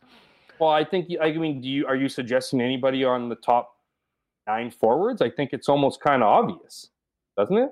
Like well, yeah. I mean, I think there's a chance that Cole Perfetti's in the press box tonight. Well, that's so is are we there? Like, I was gonna. I mean, if that's where you were leaning towards us, like, are we? Are you there yet? Is that frustration there yet? I mean, do you take? I, I mean, Cole I don't Perfetti, know. I, do you take Cole Perfetti out of the lineup to because you're punishing him for his play, and how will he react to that? Are you taking him out of the lineup to create some of the, you know, maybe to alleviate some of the drama or or, or you know emotion that's going to come into the game from him talking about the live mic in Ryan Hartman? Is he? Be- so I don't think you lean on the second part. I think that would be ridiculous. Um, but yeah, maybe we are at that point. I mean, if, if here's the thing, Huss, is that I'm with you. I, I, I lean more to the fourth line because that's just what teams usually do when they when they want to add a shakeup. And then if you want to take that guy and replace him with one of your top nines, you can do that in game. It, it is a message. It's a it's a media circus as soon as you start, you know, healthy scratching guys that at this point in the season you're expecting to be key co- contributors. However, to your point, um, is that if we are to believe Rick Bowness and what he has said since he's arrived last season, that ice time is earned, it's not just given, you know, then maybe they are headed that way. Maybe there is an opportunity for Cole Perfetti to sit out a game, to watch from the press box, to just maybe just you know soak it in. I just I don't know. That would be a decision obviously by the team. They would know better than me on what the effects that might be of Cole Perfetti and if and whether it's worth it or if you just go down to the whole idea that this guy's giving us a better chance of winning in the lineup than a hmm. Cole Perfetti. I mean, you can justify that it's just going to have to come with a lot of questions and answers that follow up with it. Well, and, and I mean, you kind of did nick on it again. I'm not suggesting that he's going to be. I'm just saying that, like, if you had, if we had even talked about the possibility of this two, three, four weeks ago, I'd say mm, not in a million years. But you know, considering the recent struggles, um, and considering you know his his, his play as of late, um, as well as what Bones has has been saying pretty clearly, and looking at the ice time, I mean, I think he and Ehlers were only on for a couple shifts in the third period of the game in Vancouver. Now, that added to the fact that you know Morgan Barron was out, so they basically went went with three lines. Um, but but there's also the Hartman um, situation, and you know you bring it up in that te- in that sense, and I'm not sure it isn't both an opportunity maybe to you know give him a, a, a break. Um, you know, watch which happens often, and maybe guys get away from it. But I, the other side of that do you think I wouldn't be surprised if Perfetti is a consistent target tonight of the Minnesota Wild, considering everything that's happened, and you know that is that adds a whole nother um, uh, wrinkle to this uh, situation, if you will, tonight. Yeah, a wrinkle that's pretty interesting. I heard Rick Bowness talk about. I heard Rick Bowness talk about uh, how he wishes it didn't get leaked to the media. Hmm, wonder where that came from. Um, you know this idea that like yeah you, you you might be right you might be right about um, maybe he does maybe it is to prevent him from injury i mean that again that's a pretty interesting suggestion well you know even if it is possibly true it's just you know i i think refs will be looking at that so i, I don't think that you necessarily need to to protect him per se but yeah that might play into it i mean this is uh and it hasn't been that long since they last played. It was to close out the new year. So it, to me, it's it's I don't know. I just you look at you look at again. It goes back to how is Cole Perfetti going to handle this from the outside and the interactions I've had with Cole Perfetti. I don't think that he would you know pick up his ball and leave or or or get you know. I'm sure he'd get frustrated. I think you would want any player who wants to play every single game, who wants to be relied on by his team to get angry or, or you know frustrated if he's not in the lineup. Um, but I don't think that he's, you know, I think he's uh, he got a good head on his shoulders. He he is the kind of person who might benefit um, in the long run in moments like that, right? Or get a chance to step back. And in your in, in your suggestion, has prevent from maybe taking a stick or, or or being on the receiving end. At the same time, I think that's part of growth in this league. You know, I think this, you you know, if you're going to have to, hmm. you know, protect a guy or shield a guy from every situation that he, you know, he you can argue he put himself into um, you know, what does that say about him being soft? What does that, you know, what does that say about the next time, you know, the the Minnesota Wild play against them? Like, it's not gonna, it's not. If anything, I would say that the, you know, you you show up on the ice and then it goes away. Like this, you know, this is kind of the closing chapter to the Perfetti book, if you will, if he plays tonight. Whereas if he doesn't play tonight, and you know, you got to wait till the next time these two oh, teams that- meet I just think it lingers on a little longer. That's all. That's a good t- a good point. And and just for the record, I would not do it. I'd have Perfetti in the game tonight uh, because I think that a this is a huge chance, um, for him in particular, but not without a ton of company from yesterday to bounce back. But I also think this is going to be emotional game. This is going to be a physical game. This is going to be a game that is going to bring the best out of Paul Maurice. Always talked about his group of men the guys are going to have to step up and be exactly that tonight against a Minnesota Wild team that is going to be feeling it after that ridiculous game they had yesterday, um, but also wanting to stick it to the Winnipeg Jets. This is a legitimate rivalry. This is going to feel like, I think, a playoff game in some oh, ways. Oh, yeah. And here's the thing if Cole Perfetti is going to help the Winnipeg Jets when it matters the most, he's going to need to be able to play his game and play at a high level against an opponent like the Minnesota Wild. I can't imagine a better opportunity than tonight for a guy like that. And that's why I think Ehlers and Perfetti, presuming that they're in the lineup, which I hope they are, should get, you know, an opportunity to go out and, you know, kind of show their coach that they're ready for a game like this against the Minnesota Wild. Because if you can't get that sort of play from those players, and listen, you can include some others, but we're talking about these two guys right now. This is that game that I think gives you a little bit of a glimpse into what happens after game 82, playing against whether it's Dallas, uh, you know, the Dallases, or certainly teams in the Pacific Division like the Vegas Golden Knights, who they saw last year in the playoffs.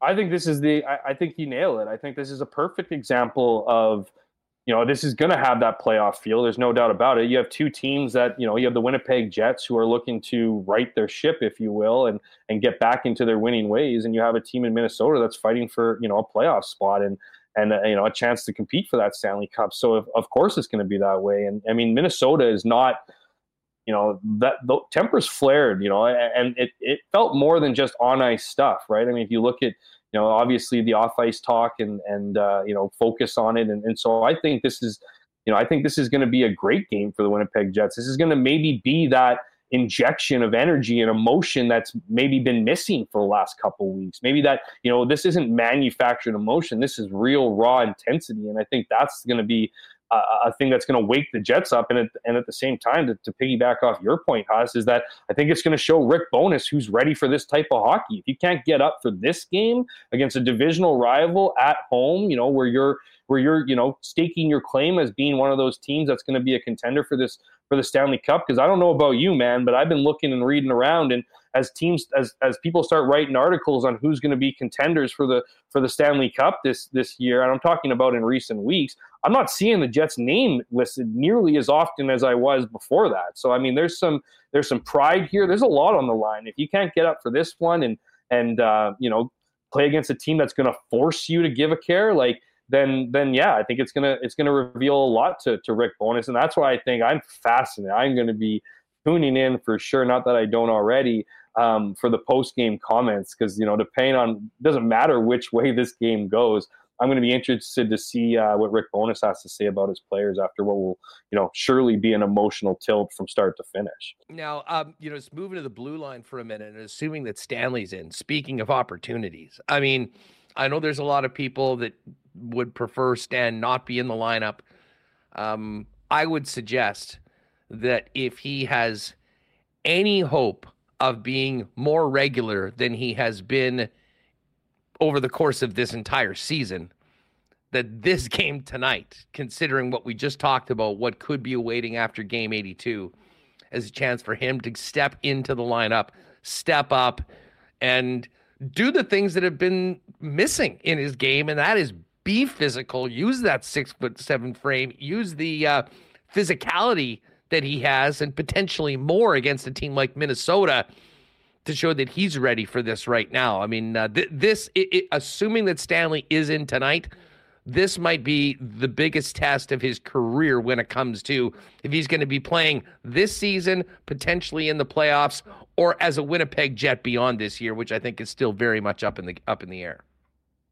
I love your uh, ability to add to spark to this already uh, heated emotional game here, Huss. But I'll argue that that's been the case for for, for Logan Stanley since the start of last season. Every single time that every single time that gate opens for for for the big guy, that is a it, it is an audition for not just whether or not you're going to be a piece of this puzzle for this team and moving forward for a you know, a playoff run, hopefully a long playoff run as the Jets hope for, or you're going to be on somebody else's roster. I mean, this is this is exactly what you know Logan Stanley is has to be thinking every time he you know his name gets called in in uh, you know for for a game. So yeah, I'm with you. I mean, it does there's obviously something that the Winnipeg Jets see in him, whether it's fear of somebody else taking him for free on the waiver wire or just inability or waiting to see this thing come out of him after, you know, years of since since drafting him. But this is,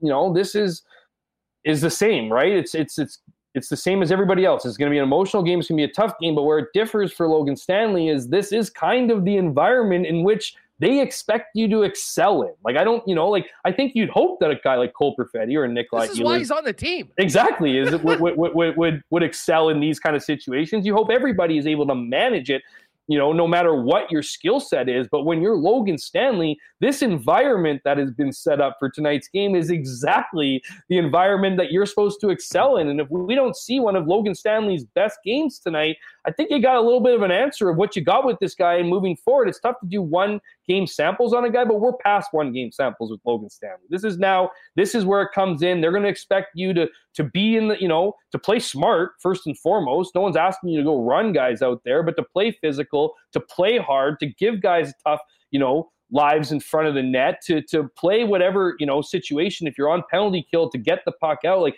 this is playoff hockey for you logan stanley should be entering every single game like it's a playoff game for his career and if he isn't doing that yet then you know he's in big trouble or bigger trouble than what we thought but this is exactly the setup that logan stanley needs and i think this is where you need to, you know, we need to see him do well. Like he's a mild mannered guy. Like that's the interesting part too. Like he's a big dude, but he doesn't come across as like, you know, like a like a like a lunatic that maybe you'd want to see some guys. He, he is a calm and composed guy, but he needs to have the inner beast inside him come out and be that player that the Jets need him to be and what will be a very physical, emotional, with potential of things boiling over tonight. So your six seven guy better be involved and not be uh, you know, not be someone you're not talking about at the end of the game. Well, and and, and listen, we can't forget about the history that Stanley has for the Wild. I mean, everyone in Winnipeg is on the warpath for Ryan Hartman, but that fan base and that team's been that way since early last year, um, when, uh,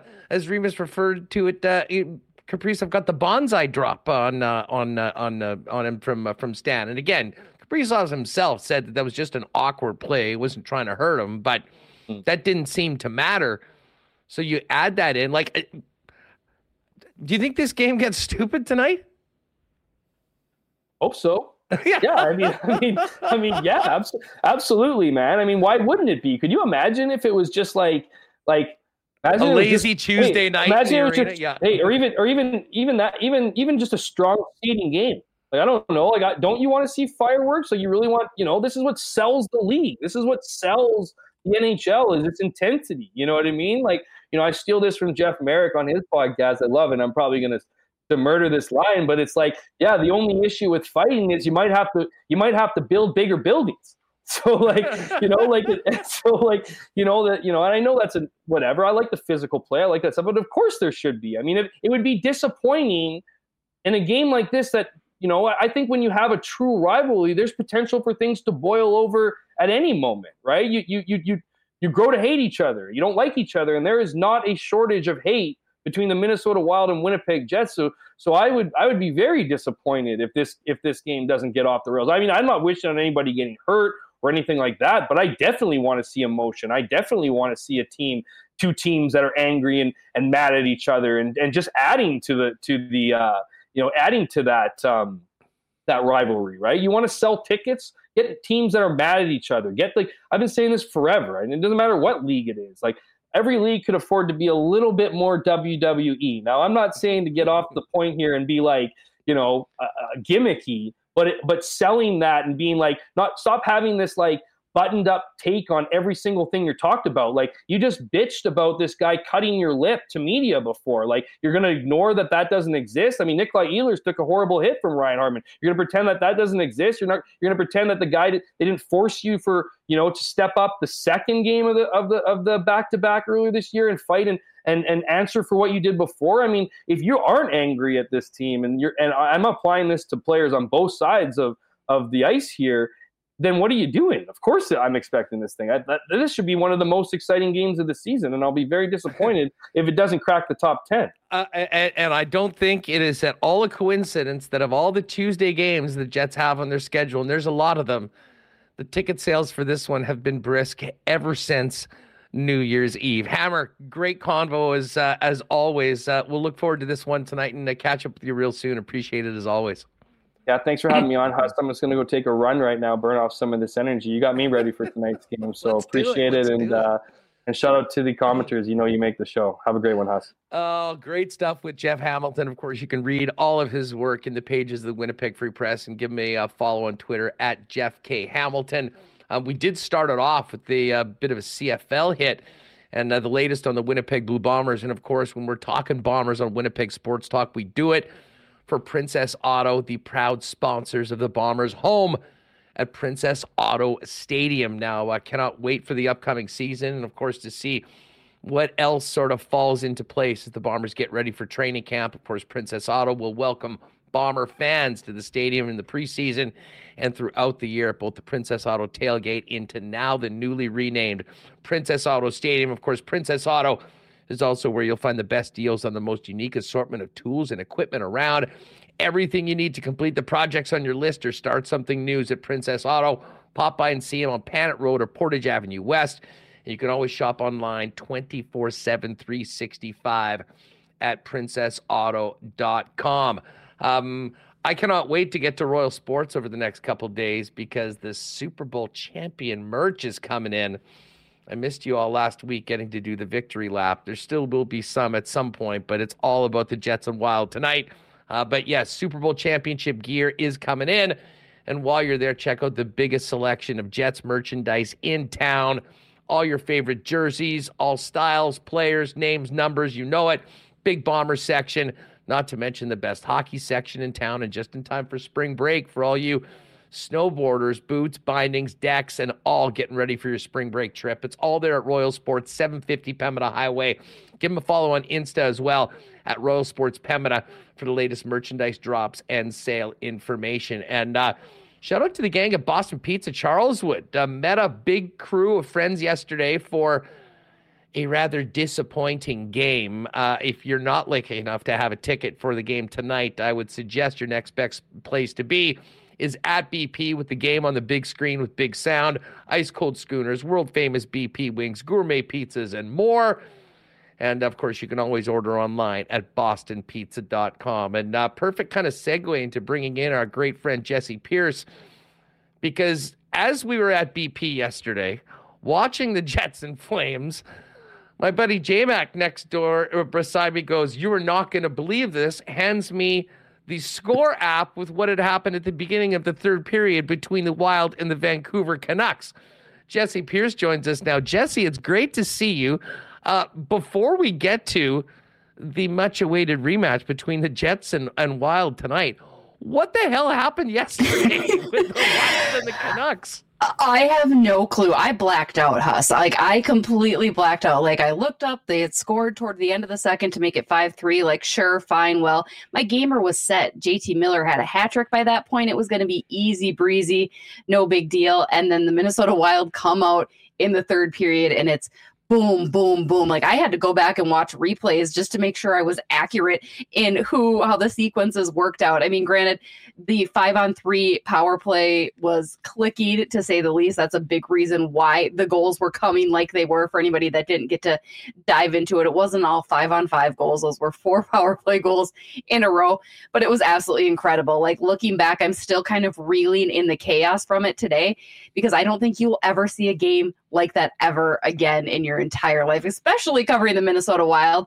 where it tends to not happen very often with goal scoring. But a game like that was incredible. And uh, Minnesota comes away with some big points against the West number one team in Vancouver. You know, and what a weird weekend for the Canucks. I mean, they had a, a pretty fun game against the Jets and gave up two in the third period on Saturday night. And then the number one team in the league, yo, you give up two? How about giving up seven?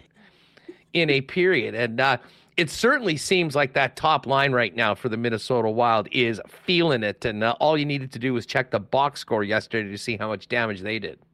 Yeah, I mean, it's about time. It's been a very slow, slow start for all of the Minnesota Wild team, but namely Joel Eriksson, Matt Boldy, and Kirill Kaprizov. John Hynes finally putting those three back together in the past little bit here, and it's been absolutely outstanding. Kaprizov had six points last night.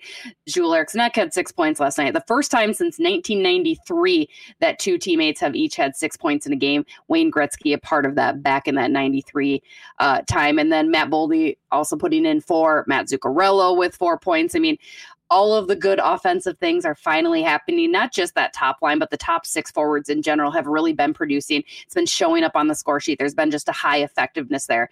And like I said, it's about darn time. You're paying these guys all the big bucks, superstars show up. And unfortunately for Minnesota, that hadn't always been the case. But in the past month or so here, uh, it's been really good. And it's certainly propelling Minnesota as they continue to find their way into the playoff race. You know, just listening to that game or watching and kind of keeping tabs of it, it did remind, and I know there's many Jet fans will remember the first year of the Jets uh, coming here from Atlanta. They went to Philly and played a game that they won 9 8. And it is a game that we still joke and talk about. I think that 10 7 game yesterday is going to be that place for uh, for the Minnesota Wild. Hey, listen, before we get to uh, tonight's game and everything that surrounds it, um, first off, uh, tell us about the acquisition of Declan Chisholm. Um, what you've heard from management about uh, picking up him out waivers. Of course, he did get his first NHL goal a couple games ago, and um, how he's fitting in so far, and uh, you know, getting in the lineup and whatnot. Yeah, you know, unfortunately, it's funny. We talked mm-hmm. about this in this week's episode of Bardown Beauties too, because we haven't been able to see a heck of a lot. He makes his debut with the Minnesota Wild in an overtime loss against the Buffalo Sabres, as you mentioned. Huss gets his first career goal there. Um, he's been unnoticeable, but in a good way. I mean, he's paired down on that third pair. He was with Jon Merrill for his first two games. It sounds like he will be with Dakota Mermis tonight, as Jon Merrill looks to be an odd man out there. Um, but I like that he's unnoticeable, right? I mean, he's doing kind of the right things. He's great on the second power play unit. I think that's been a big thing. I think that was uh, kind of always the big question mark. Jon Merrill was kind of quarterbacking that second play unit. Alex Goligoski had some looks, but they really never found anybody that fit. And Declan Chisholm, I think that's his high mark from John Hynes is that he can QB that second unit and, and kind of see some success there. So I'm excited to start paying a little bit more attention because obviously in the Vancouver game, I was paying a little bit more attention to the offensive end of the ice versus the defensive back end for Minnesota. Uh, but I'm excited to see what he can do. Again, he's a young guy. I know he's excited to be a part of this team. And like I mentioned, being on that third pair, he's got some good opportunity there. Well, and, and what an interesting um, spot for him to be in tonight, coming in with the visitors to play a team where he was, of course, on that team when so much of the bad blood and the rivalry has gotten going. We've been talking about this game ever since the game in the Twin Cities on New Year's Eve what has it been like? I know it's probably not a daily uh, a daily chat, and there's been a lot of hockey this weekend, but how much have uh, people on the wild side been uh, looking forward to the 20th of February and all that comes along with tonight's rematch? I mean, I was looking to rent a car and head my way up to Winnipeg. If we hadn't had Vancouver in town and having to cover that game, I probably would have been there because I think there'll be some fireworks, understandably so. Now, I also look at it as we chatted with Ryan Hartman the other day at practice, and it's the first time we've probably discussed it since things had cooled down after all of the uh, the hubbub comes out about you know the retaliation and what had happened, yada yada. And Hartman feels that it's quieted. He's confident he's going to go in. He said, whatever happens, happens. And I'm sure that's the same end that you're going to hear from Jets players as well. Whatever happens, happens.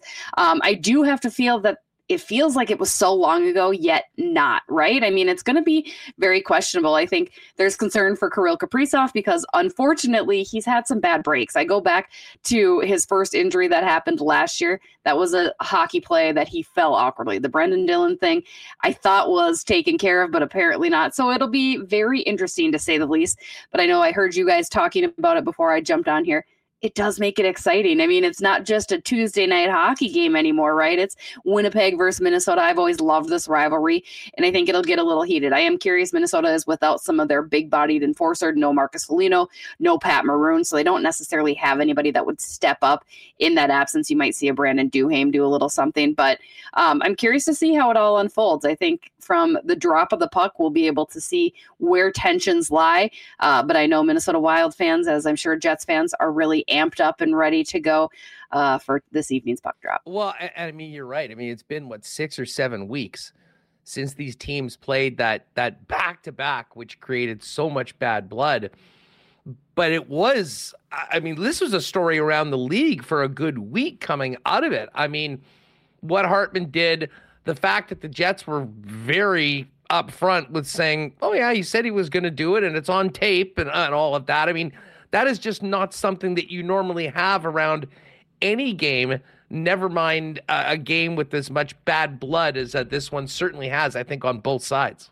You know, and I will say, we asked Ryan Hartman once again the other day, did you in fact say that this is for Kirill Kaprizov or whatever the exact verbiage was? And he said, no, I did not say that. So there is still going to be that he said, she said, or in this case, he said, he said situation that I am. I'm just curious as to how that all works out. More importantly, Minnesota needs to win. They need these points. I mean, you cannot forget that they are two points out right now from that second wild card in the West. So they also have to play smart, right? I mean, you have to go in there and be gung ho from the beginning. I mean, Minnesota has found itself trailing in a ton of these games, even during the six game point streak that they are now on. So they have to play smart hockey while also playing with that intensity that they know the Winnipeg Jets are going to bring. So I am, I'm excited. I think it's going to be a fun one. I'm hoping it's going to be a fun one, right? Even with the uh, the glove dropping and the animosity that might come with it. Um, I'm excited to see how it all shakes out. Well, and, and, and you know, we were just talking with Jeff coming in. I mean, uh, there's all this focus on what happened with Perfetti and Hartman and Ehlers and Hartman. Um, but it, looks like Logan Stanley's going to be in the lineup tonight. And Logan has not played very much this year. He got in for three games last week when Brenden Dillon was out with a suspension. But other than that, has basically been in the press box. And I don't believe he played in the first two games this season. I'm trying to think if he was even in the lineup after the infamous Kaprizov incident happened last year. So, um, you know, as much as the Jets certainly feel like I, they have a score to settle with the few players on the Minnesota Wild, um, it's not lost on Minnesota Wild fans or probably guys in that room of uh, Stanley's role, albeit in something that Kaprizov himself said a bit of an accident, but that gets forgot very quickly when you're talking about Winnipeg and Minnesota. Right. Well, that's why I always try to bring it up. Like, guys, Kirill said it's okay. Like, it's okay. You go back and look at that play. Like, that one, you know, it doesn't irk me maybe nearly as much as the Dillon cross check. And that's only because Kaprizov has gotten nailed with those cross checks from guys like Ryan Suter all throughout the league. And it happens, right? Like I look at a cross check as it happens all the time. And yes, you're going to get pissed off when it's your team it's happening against, right? But going to the Logan Stanley thing, I'm like, I kind of, for whatever reason, want to protect Logan Stanley. Like, no, Kirill says this is okay. It was okay. I mean, it sucks. It sucks when your top player goes out, especially when your top player is Kirill Kaprizov, who you need to be your superstar. Minnesota Wild haven't had the luck of having a superstar within their franchise. So, of course, they're going to be ticked off when you have your guy out twice now by the same exact team. It just continues to boil that bad blood. Um, I will say, if Kirill gets any sort of even maybe a cut on his hand, Minneapolis might burn down. I don't know. They want to make sure that their boy is protected. I just that's the one thing like a heed warning Winnipeg Jets players. Minneapolis will be coming for you if Kirill returns uh scathed in any way. Well, and there is one more game between these two teams in the Twin Cities later on, I believe in April if I'm not mistaken, right towards the end of the season and who knows what the situation will be in. I mean, the team has been playing well. You mentioned they've got points in 6 straight. I believe they're 7-1 and 2 in their last 10 games and they've chipped away at some of their deficit in the wild card spot. Jessi, um, we all know that March 8th is the trade deadline, and there's going to be a number of teams sort of in and around the bubble, like the Wild are right now, that have very difficult decisions to make. How has, if and how has the strong play of the team lately in the results maybe changed where Bill Guerin is as it pertains to buying, selling, and what he might do at the deadline?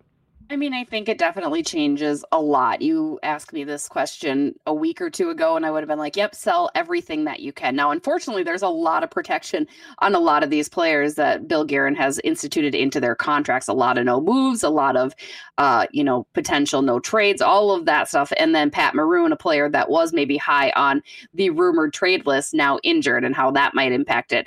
Uh, I think Bill Guerin has belief. He certainly tells us that every time we ask him because we ask him nearly every moment we see him. Like, how confident are you in this team?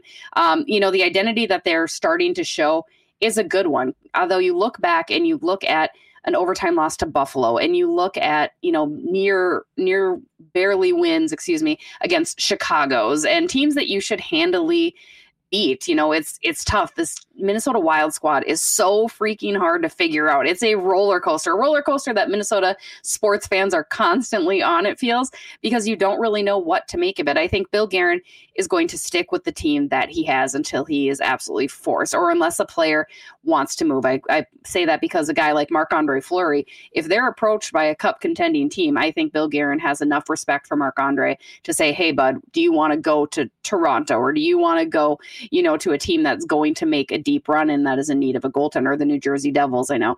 I think that case would be completely separate, but otherwise, I don't know how busy Bill Guerin is going to be because he's got the limited cap space, because he doesn't have a whole lot of players uh, on the up and up. There's very limited things he can do. So I think he'll sit tight, although Bill Guerin always manages to surprise me in that case. He usually makes a splash of some sort come the deadline, uh, but this year just feels a little different.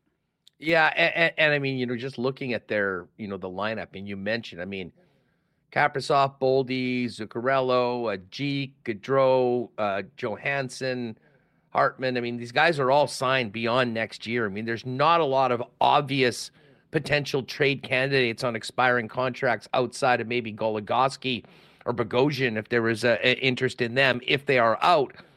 That being said, I'm not sure that this story is really going to be told until April, and that probably means that they may even look to, you know, add a, a player or two if the cost isn't too much but most likely probably keep riding with this group and see if they can get across the finish line and you know make the playoffs when i think a lot of people had counted them out two three four weeks ago yeah, I mean, it's going to be interesting. It feels like, you know, the Minnesota Wild of a few years back when you're waiting until that very last game. You know, you're fighting with the St. Louis's or the Winnipegs, right, to get into that second wild card spot. Because Minnesota's been blessed the past couple seasons where they certainly separated themselves from the pack early on, or at least earlier than they have this year. And they just haven't been getting things going until as of late. So it makes Bill Guerin's job very, very difficult. Uh, another name to toss out there, Brandon Duhaime is another guy that's on an expiring contract that I could maybe trying to to sell and get something for. But again, I just don't know. Bill Guerin loves his picks. He loves his prospects too. So I know he'll be hanging tight to those.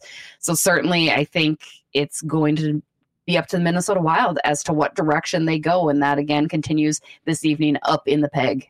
Jessi Pierce is with us. You can check her on the Bardown Beauties podcast and all of her work at NHL.com.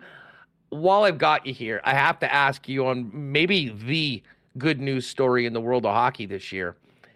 And it's the PWHL. Um, I know you've been to some games and been around both covering it and being a part of it as a fan.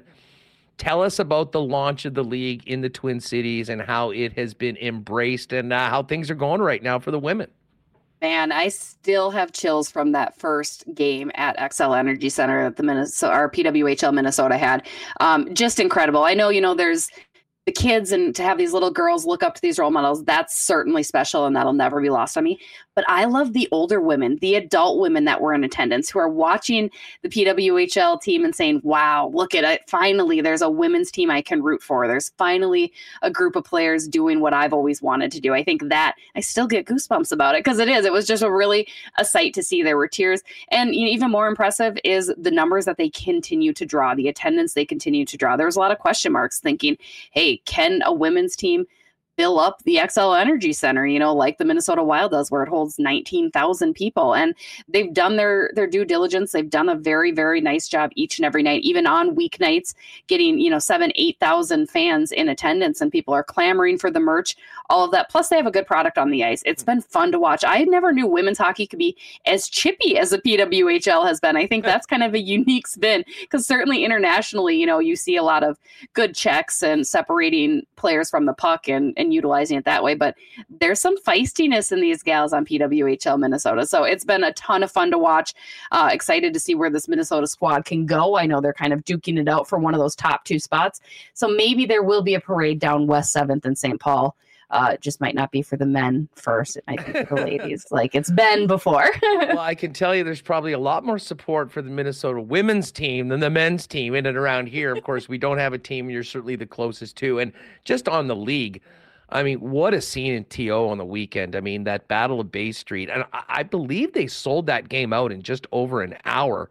Nearly 19,000 people for the Montreal and Toronto teams in the Professional Women's Hockey League. And I mean, it's just more great stories as uh, this team gets established. I get the guess the next question is when are these teams going to get names and logos? Like, is is that a, is that part of the plan, or are we uh, going like soccer style where everyone is just the city name? It's so funny because that's been the question out the gate. I remember I asked General Manager Natalie Darwitz that, and she said the plan is, and this is going back to October, and I believe it's still the same. They will all just be their location. So it's PWHL Minnesota, Boston, Toronto, Montreal, Ottawa, yada, yada. Next year, they are planning to have names. Now, I don't know how they're going to do that, whether it's going to be a fan vote, audience vote.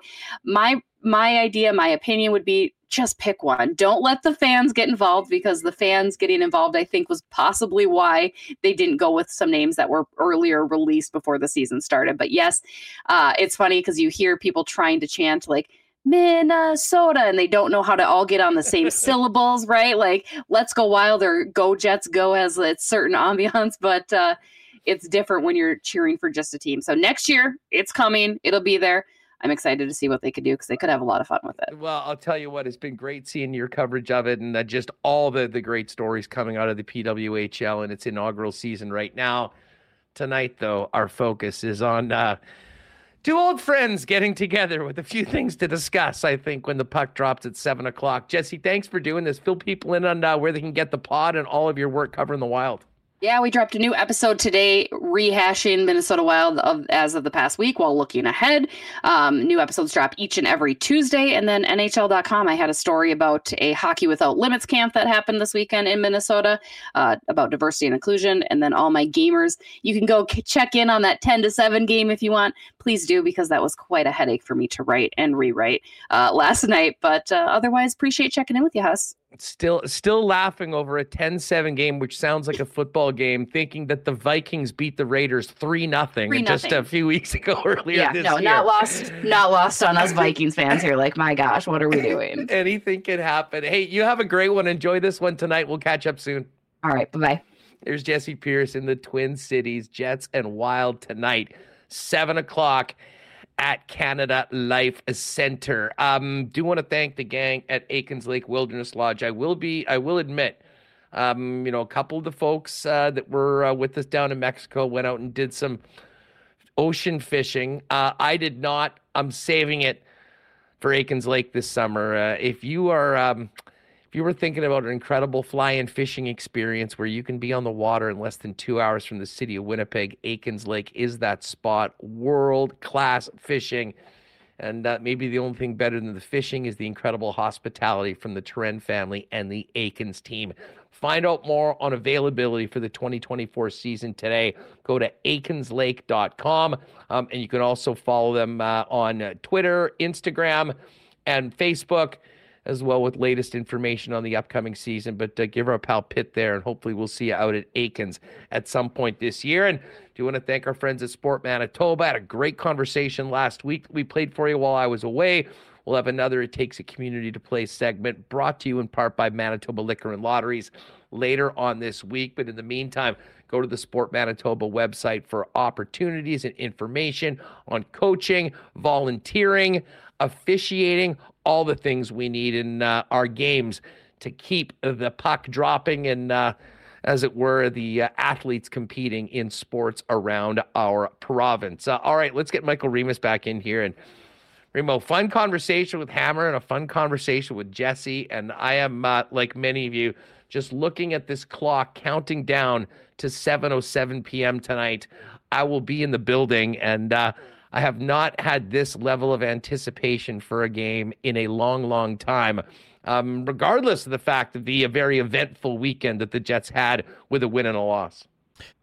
Yeah, wow. That was, uh, you know, I'll be honest. I am looking forward to tonight's game, but I haven't really thought about it. I've been getting ready for the show. I've been recapping the last two games, thinking about, you know, the play yesterday. But as we get, as the clock's about to hit three o'clock, yeah, I am pumped. And I'm kind of of the opinion nothing's going to happen. But I think, didn't we think it was done after the first game? And then Ryan Hartman slashed Perfetti. So it all takes is one guy and one big hit, and we saw Adam Lowry lay the body it's on not Saturday. From the Jets side of things, like it, it's interesting knowing that Maroon is out and Foligno are out. Hmm. Um, like I don't think the Jets are going to care about that. And oh, I mean, if Ryan Hartman somehow escapes this game without having some sort of retribution, or at least being called onto the carpet for his act on both Perfetti and Ehlers. Uh, I think a lot of people, including Rick Bowness, will probably be pretty disappointed, and I, I, I, do not see that happening. I guess the big question is, is it just Hartman, or do things get, well, as I uh, as I asked Jeff uh, Hamilton earlier, do they get stupid at times tonight? And I would say that this game in particular has the potential to do that. It seemed like it was a powder keg that's just been sitting in place, waiting for Minnesota to get here, and. uh I think this is going to be very different than one of these snoozy Tuesday evenings you see sometimes in the middle of the regular season. Yeah, interesting that you mentioned no Marcus Foligno. He's caused a lot of BS in these games. I don't like him going the from Superman punch. Going from the Superman punch. He like there was a scrum once and he just like went and punched Dubois in the back of the head like from outside scrum like what is that? Oh yeah, and then he also uh what didn't he he knee Adam Lowry when he was down and he was trying to get up, some BS like that. So I don't like Marcus Foligno. I don't like his game, and he won't be lined up in Maroon too. So that's two guys who get involved in that kind of stuff. And I'm looking at daily faceoff, and obviously there's no morning skate, but uh, they have Hartman on the fourth line. Like I, I should look at his ice time from yesterday because he's been playing in the top for a bit, but they're going with this Kaprizov, Eriksson, Ek, Boldy line, which has been electric. We'll see how much ice That- he that's gets. who the Jets have to worry about the Yeah. most when it comes to uh, getting some past uh, LB and a big start for Brossoit as well. I know there was some, you know, some talk. People thought maybe LB would go yesterday, uh, and then Hellebuyck would come back tonight against the Wild. Um, that wasn't the case. I'm sure it kind of came down. LB knew he was going to be playing one of the games.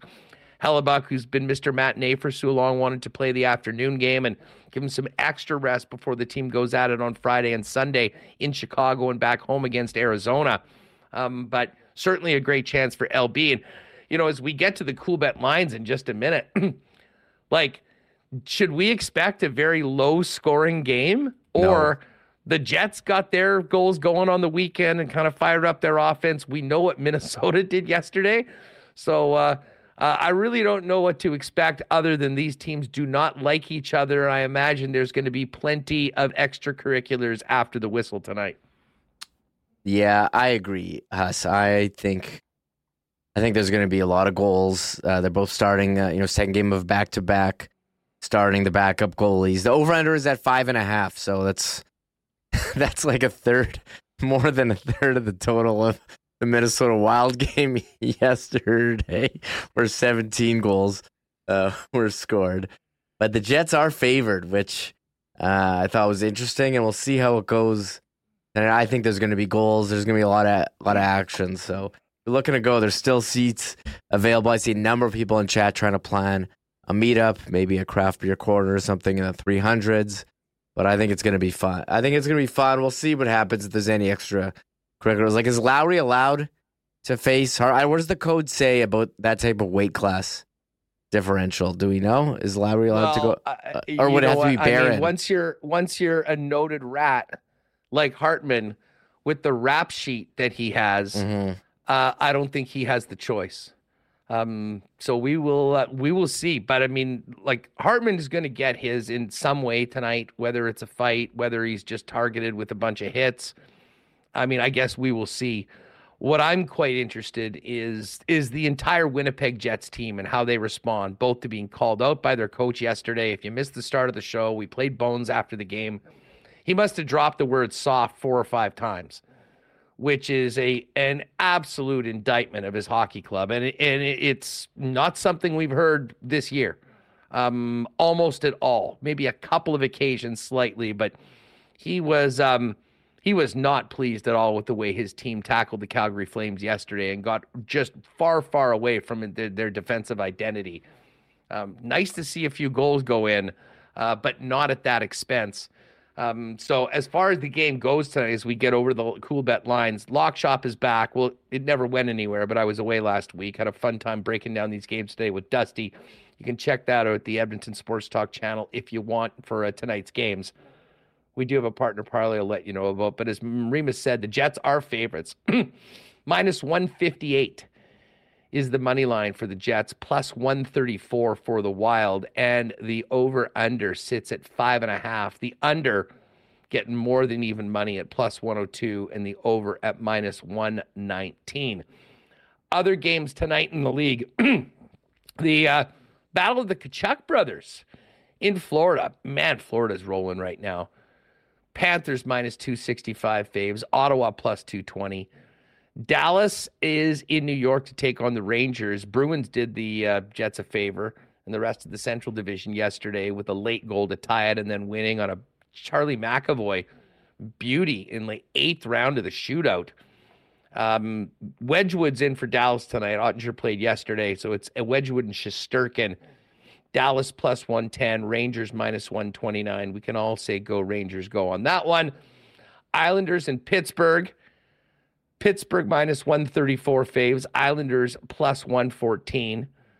Devils in in Washington to take on the Caps. Devils are minus 170 favorites, Capitals plus 144.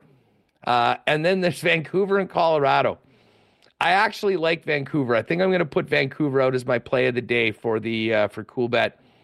Plus 128 underdog. I just can't imagine that Rick Tocchet doesn't have that team on eggshells going into that game. They're going to be need to be ready to play uh, Colorado, but you know they're 37 and 14 with two regulation losses on the weekend. They'll look to get back in it. Colorado's minus 151, Vancouver plus 128. Vegas at home to the Golden Knights, minus 137 favorites. Nashville, or sorry, the Golden Knights home to the Predators. Nashville is plus 117. And the final game of the evening is Columbus Blue Jackets in LA. LA minus 238 and Columbus plus 200. If we click over to the exclusives for tonight, we do have a Winnipeg Sports Talk parlay. We've got a Jets win a Mark Scheifele goal, and a Josh Morrissey point, plus 425. So uh, got a nice little boost from the fellas on that one. So if you want to ride with me on it, get to the exclusives and jump on the WST parlay. And then we kept the Jets out of tonight's lock shop partner parlay, as well as my lean on the Canucks, and went with the Rangers over Dallas, Pittsburgh over the Islanders, and Vegas over Nashville. When we put that in manually, it was plus 434. They gave us a very nice boost to plus 500. So five to one for the lock shop partner parlay after the generous boost from uh, our pal Ev Dog. That's up there in the exclusives as well, Remo, as we finish up the Coolbet lines. Yeah, a lot of games today. Nice to have this NHL schedule. Has it was kind of weird. They had like it was NBA All Star Weekend on. So Friday there was the one game, and there was nothing else going on. I know the PWHL had that huge game uh, with Toronto Montreal, and yesterday was great all day hockey on Louis Riel Day here. That was fantastic. And tonight, another jam packed schedule, eight games. I am fired up for yeah the this Predators Golden Knights. I agree with you. I'm definitely on Vegas. They're coming off a loss at home, and Canucks Avalanche an interesting one too. How is Vancouver going to respond? after losing to Winnipeg and then losing that wild game last night or yesterday afternoon to Minnesota. So into Colorado, it's a tough one. So those are that's some big games tonight, and maybe Stars Rangers, interesting, interesting one too. Yeah, Although some, some really good games. Islanders Penguins, and we didn't even touch on like how much did you see of this Jagr uh, weekend? Okay. It was the best will, thing we ever. We, we, yeah, we have to talk about that in a minute before we're done. I do want to, and no I have no information on Briane Harris and why she is not eligible for the Scotties, although I, like everyone, was refreshing every 10 minutes to find out. Little curling drama getting into the Scotties to get things going, I think really cranked up the uh, uh, the attention on the event. Uh, of course, it's happening out in Calgary. We've got three Manitoba teams participating right now. Actually, two of them are on the ice. I see Kaitlyn Lawes uh, 0 0 against the BC Brown squad. They've just finished the first end. and Kerri Einarson and Team Canada, without Briane Harris, playing Saskatchewan right now in uh, in the, uh, this afternoon draw. As far as how things stand heading into this afternoon draw, Kerri and her team are four and one, trailing only the undefeated Alberta team in Pool A. Alberta four and zero oh having played four games so far. Uh, Kaitlyn Lawes had a rough start to the week. She's one and three. And uh, we've got the uh, Kate Cameron uh, rink. I should say there's four rinks. I always just assume Jennifer Jones is Canada, but Jennifer Jones is representing Manitoba as well. And the Queen, in her final run at the Scotties, is 4 and 0 as well, tied with Rachel Homan at the top of Pool B. And Kate Cameron's Manitoba rink is 2 and 2. Um, as I mentioned, Kerri Einarson on the ice right now, as is Kaitlyn Lawes. Always like to keep an eye on the Scotties and, of course, the uh, Brier coming up as well. And We'll always uh, hit that, being in such a curling hotbed here in Manitoba. But, Remis, before we go, by the way, curling odds also up at Coolbet. And whether you're hitting the Jets, curling, or more, use the promo code WST when you're making your first deposit. If you haven't already, hook you up with a 100% bonus up to 200 bucks over at Coolbet. And don't forget, hit that subscribe button if you haven't already. Great to see over 500 people in here today. And hit that thumbs up as well if you uh, haven't already. Jaromir Jagr night, Reem. Um, first of all, they brought out the gin and juice jerseys, which were amazing. Um, and I was just looking at that picture of Crosby, Lemieux, Jagr, and Malkin. And I know the Oilers would have something to say. I mean, the Habs in their long history would have something to say, but that might be the best Mount Rushmore of stars that any NHL team can throw together. Yeah, they looked really good in the jerseys. Jagr looked great uh, going out for the practice on Saturday. I like has a guy whose jersey been retired ever gone out for a warm up like that? Has that ever happened? It was incredible. So uh, they're all wearing the Jagr mullet wigs. I'm seeing Jagr highlights. The guy's a complete legend, still playing in the Czech league. I mean, he played for so long, and if it weren't for you know some lockouts and going back to the KHL, he would be on top of a lot a lot of all time records. But what is he now? Like top top three, so all time legend. Uh, well, and so, he's really he's really yeah. changed over the years too. I mean, there was a time where he was an uh, an epic pain in the ass. I mean, yes. you know, he bounced around from team to team. He was doing crazy things. I mean, the money that he took from Washington and the lack of attention to detail, which is crazy considering what he's known for of his craft at the time. He was taking flights to go mm-hmm. gamble uh, after games. Um, but the way he finished up his career, becoming, you know, one of the players to play the longest ever in the National Hockey League and continue to putting up numbers um, and it was a great sort of reunion there with Pittsburgh because it didn't end great. Um, and some of the lines that he had, I mean, he's got this gorgeous girlfriend who is significantly younger than him. And as he introduced her to, you know, during his speech, he mentioned that she doesn't remember uh, him playing for the Pittsburgh Penguins, but he would tell her all the stories, which got a huge, huge laugh from uh, from everybody there. Um, but it really was cool. And as I say, I was loving the fact that the uh, the gin and juice jerseys were back as well. Yeah, I mean, okay, seventeen hundred and thirty-three games, nineteen hundred and twenty-one points, and he spent like spent what the lockout year 04 05 he was you know czech in russia he's in the khl for three seasons from 2008 to 2011 there was the 2012 uh, lockout as well. Missed some missed some games. So uh, incredible career. And I almost forgot like he played ten years with Pittsburgh from 1990 to 2001, just because his career has been uh, so long. Us, but I love seeing all the highlights. I love watching Jagr. Uh, Jagr growing up, what a legend! I follow you know follow him on social media. He's got like a sense of humor now. I think he's embraced his his hilarious. legend status. Yeah. Uh, he had like the full camera crew there, like following him live uh, on Instagram. All the players wearing the mullets in warm up yeah, too was a great, great was... touch. I mean, they, uh, they, they did it up well.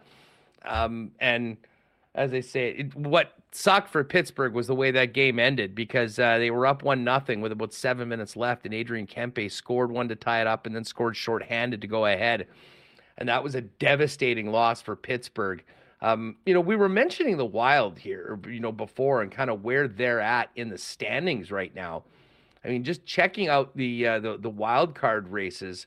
Um, you know, the Wild are tied with the Nashville Predators uh, for ninth spot. The Blues are two points up on them for that final spot with 60 points in 55 games. And the Kings are pretty solidly in that first wild card because they've got 64 points and they've got two games in hand on all of those teams. So, in a lot of ways, it's let's call it a five way race for one spot. Um, Minnesota, you know, th- this again, this is a huge game for the Wild, as Jessi just mentioned. And then over on the other side of things, I mean, Tampa's got 65 points, but in 57 games. Detroit's been playing well as of late. They've got 64 and 55. And then you've got the Devils at 60, Islanders at 58. Pittsburgh is back at 55. Now they they have only played 52 games, which is the least. But even if you won those games, you're only getting within three of the Detroit Red Wings. That was a very very costly loss for Pittsburgh, Reem, and uh, they need to go on a run right now. And uh, complicating things is the fact that Jake Guentzel's out until after the trade deadline. So a lot of big questions as to what Kyle Dubas does at the deadline and whether Pittsburgh can get off the map mat and uh, get back into the mix for that final wild card. Yeah, a couple intriguing teams here in the East and the West. But yeah, Pittsburgh, they brought in Kyle Dubas. They made some offseason moves. I don't know if a lot of them worked out that well, and they're trying to extend this window here or hang on with Crosby and Malkin Letang, but it's not going so hot. And the Islanders has made the coaching change to Patrick Roy, and they're still out of a playoff spot.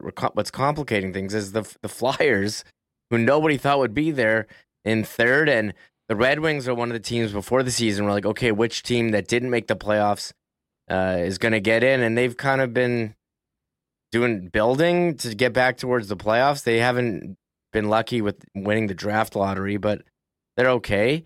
And you know, down the bottom, Buffalo and Ottawa are teams we had around in the West. St. Louis, they're on a bit of a heater. LA seems, I think the LA is going to get in. So who's going to get this last spot? I don't think Nashville. Uh, Nashville has it. So Minnesota, St. Louis, up to them. And every game is so big. Seattle's kind of lurking, lurking there, but I don't think they have the magic of last season. And Calgary's too inconsistent. So let's go with Minnesota, St. Louis, and it's a big, you know, big game for Minnesota, who was very close to catching the Jets if they would have won those two games the end of December. They didn't, and they went on a big losing streak, but they've played well in their last ten, going seven, two, and one. One team that has uh, played their way out of the wild card race that was in a spot about a month ago is the Arizona Coyotes. They are back to being the Arizona oh. Coyotes. Oh, nine They've lost one. ten in a row. Oh, nine and one. Oh they can't God. beat anybody. And uh, obviously, we've always already said uh, adios to the Ducks, the Sharks, and the Blackhawks on their season. Although it was great to see Connor Bedard back out on the weekend, and that team is so bad, except for him. And uh, I know he had a couple points in the last game. I mean, he is worth the price of admission alone. And that's a good thing because there's not much else. And I guess we're going to get a chance to see the Blackhawks on Friday night taking on the Jets. And uh, I believe the Jets lost in Chicago earlier this mm-hmm. year, and Connor Bedard had the winner. So, uh, listen, it's always better to be able to see the Stars play. Um, but again, the Jets can worry about Chicago over the next couple days. First things first, it's tonight and the resumption of the rivalry against the Minnesota Wild in a game that is going to have this building amped right from the get go. Just on Chicago, 21 straight road games they've lost. So, well, hopefully the Jets can extend that losing streak here on Friday. I don't know if they play in between. No, sure. it's in Chicago. I'm, oh, it's in Chicago. Okay, my bad. Yeah. Um. Well, we'll see how it goes. But yeah, I mean, he gives them a reason. They, they couldn't. I think they were averaging like a goal per game without him. So uh, he gives them a huge boost. Well, Jets were averaging a goal per game in their seven games before uh, Friday's ex- or Saturday night's mm-hmm. explosion. Mm-hmm. We'll see whether they can get back to it. But uh, yeah, the gang's all here. Ryan Hartman, Kirill Kaprizov, Matt Boldy, Joel Eriksson Ek, Marc uh, Andre Fleury in net tonight. And uh, the one guy we didn't talk about that we certainly have earlier in the season when we were speaking with Jessi, uh, if you're at the game tonight or watching to keep an eye on Brock Faber, who has been an absolute revelation on the Minnesota blue line. Uh, probably won't win the Calder Trophy just because of the star power of Bedard and what he's done. But I'll tell you what, he'll be uh, he will be a solid number two in the voting if he doesn't come back and win it. And uh, he's playing like 25 minutes a night tonight. You will see a lot of number seven this evening if you're watching the Winnipeg Jets and the Minnesota Wild. Um, great stuff today. Awesome to be back. Great to have Jeff Hamilton on the program and one of our favorites, Jessi Pierce, getting ready for the Wild game tomorrow on the program. A full recap of uh, what should be a very interesting one, and then look look ahead to the Jets as they'll certainly get another practice in before heading to Chicago for their Friday game, and then the Jets back here on Sunday against the Coyotes. A weird five o'clock game on uh, on Sunday night. And don't forget tomorrow on the program. Uh, we're going to have Norva Riddell from True North jump on, tell us about the We're All In campaign. trying to uh, you know get back to where this team needs to be when it comes to their season ticket base, including half and quarter season packages. Go to winnipegjets.com/deposit for more information on how you can have first crack and preferred pricing on playoff tickets by making a deposit for a 24-25 membership package with the Winnipeg Jets. That is going to do it for us. We'll get this pod up so people can listen to it before the Jets and Wild drop the puck tonight. Shout out to everybody at the game. I know uh, many of you WSTers were talking about meeting up in section 310. I'm usually partial to the bar outside 316. I'm actually in the lower bowl tonight in 206, but maybe I'll pop up at intermission and say hi to the gang. Uh, but listen, wherever you are, buckle up. It should be a wild one tonight. I think this building's going to be loud, and let's hope the Winnipeg Jets are ready and a heck of a lot better than they were against the Flames yesterday because the Wild are coming off putting up a 10 spot on the Vancouver Canucks. You add in a little bad blood, and it should be a very, very fun night for hockey fans here in Peg City. That's going to do it for us. Thanks again to Jessi and Hammer for jumping on the program today. Of course, to Michael Remis, and a special thanks to Reem for doing such a great job last week, which allowed me to get away for a few days. But uh, it's all hands on deck right now on Winnipeg Sports Talk. Seven o'clock puck drop tonight. We'll break it down for you tomorrow. Thanks again to all the sponsors that make Winnipeg Sports Talk happen and all of you for making us a part of your day. Enjoy the game. We'll catch you tomorrow on WST at 1. Oh my God! Oh! Shut it down! Thanks for tuning in to Winnipeg Sports Talk Daily. Make sure to subscribe on YouTube and your favorite podcast feed at winnipegsportstalk.com.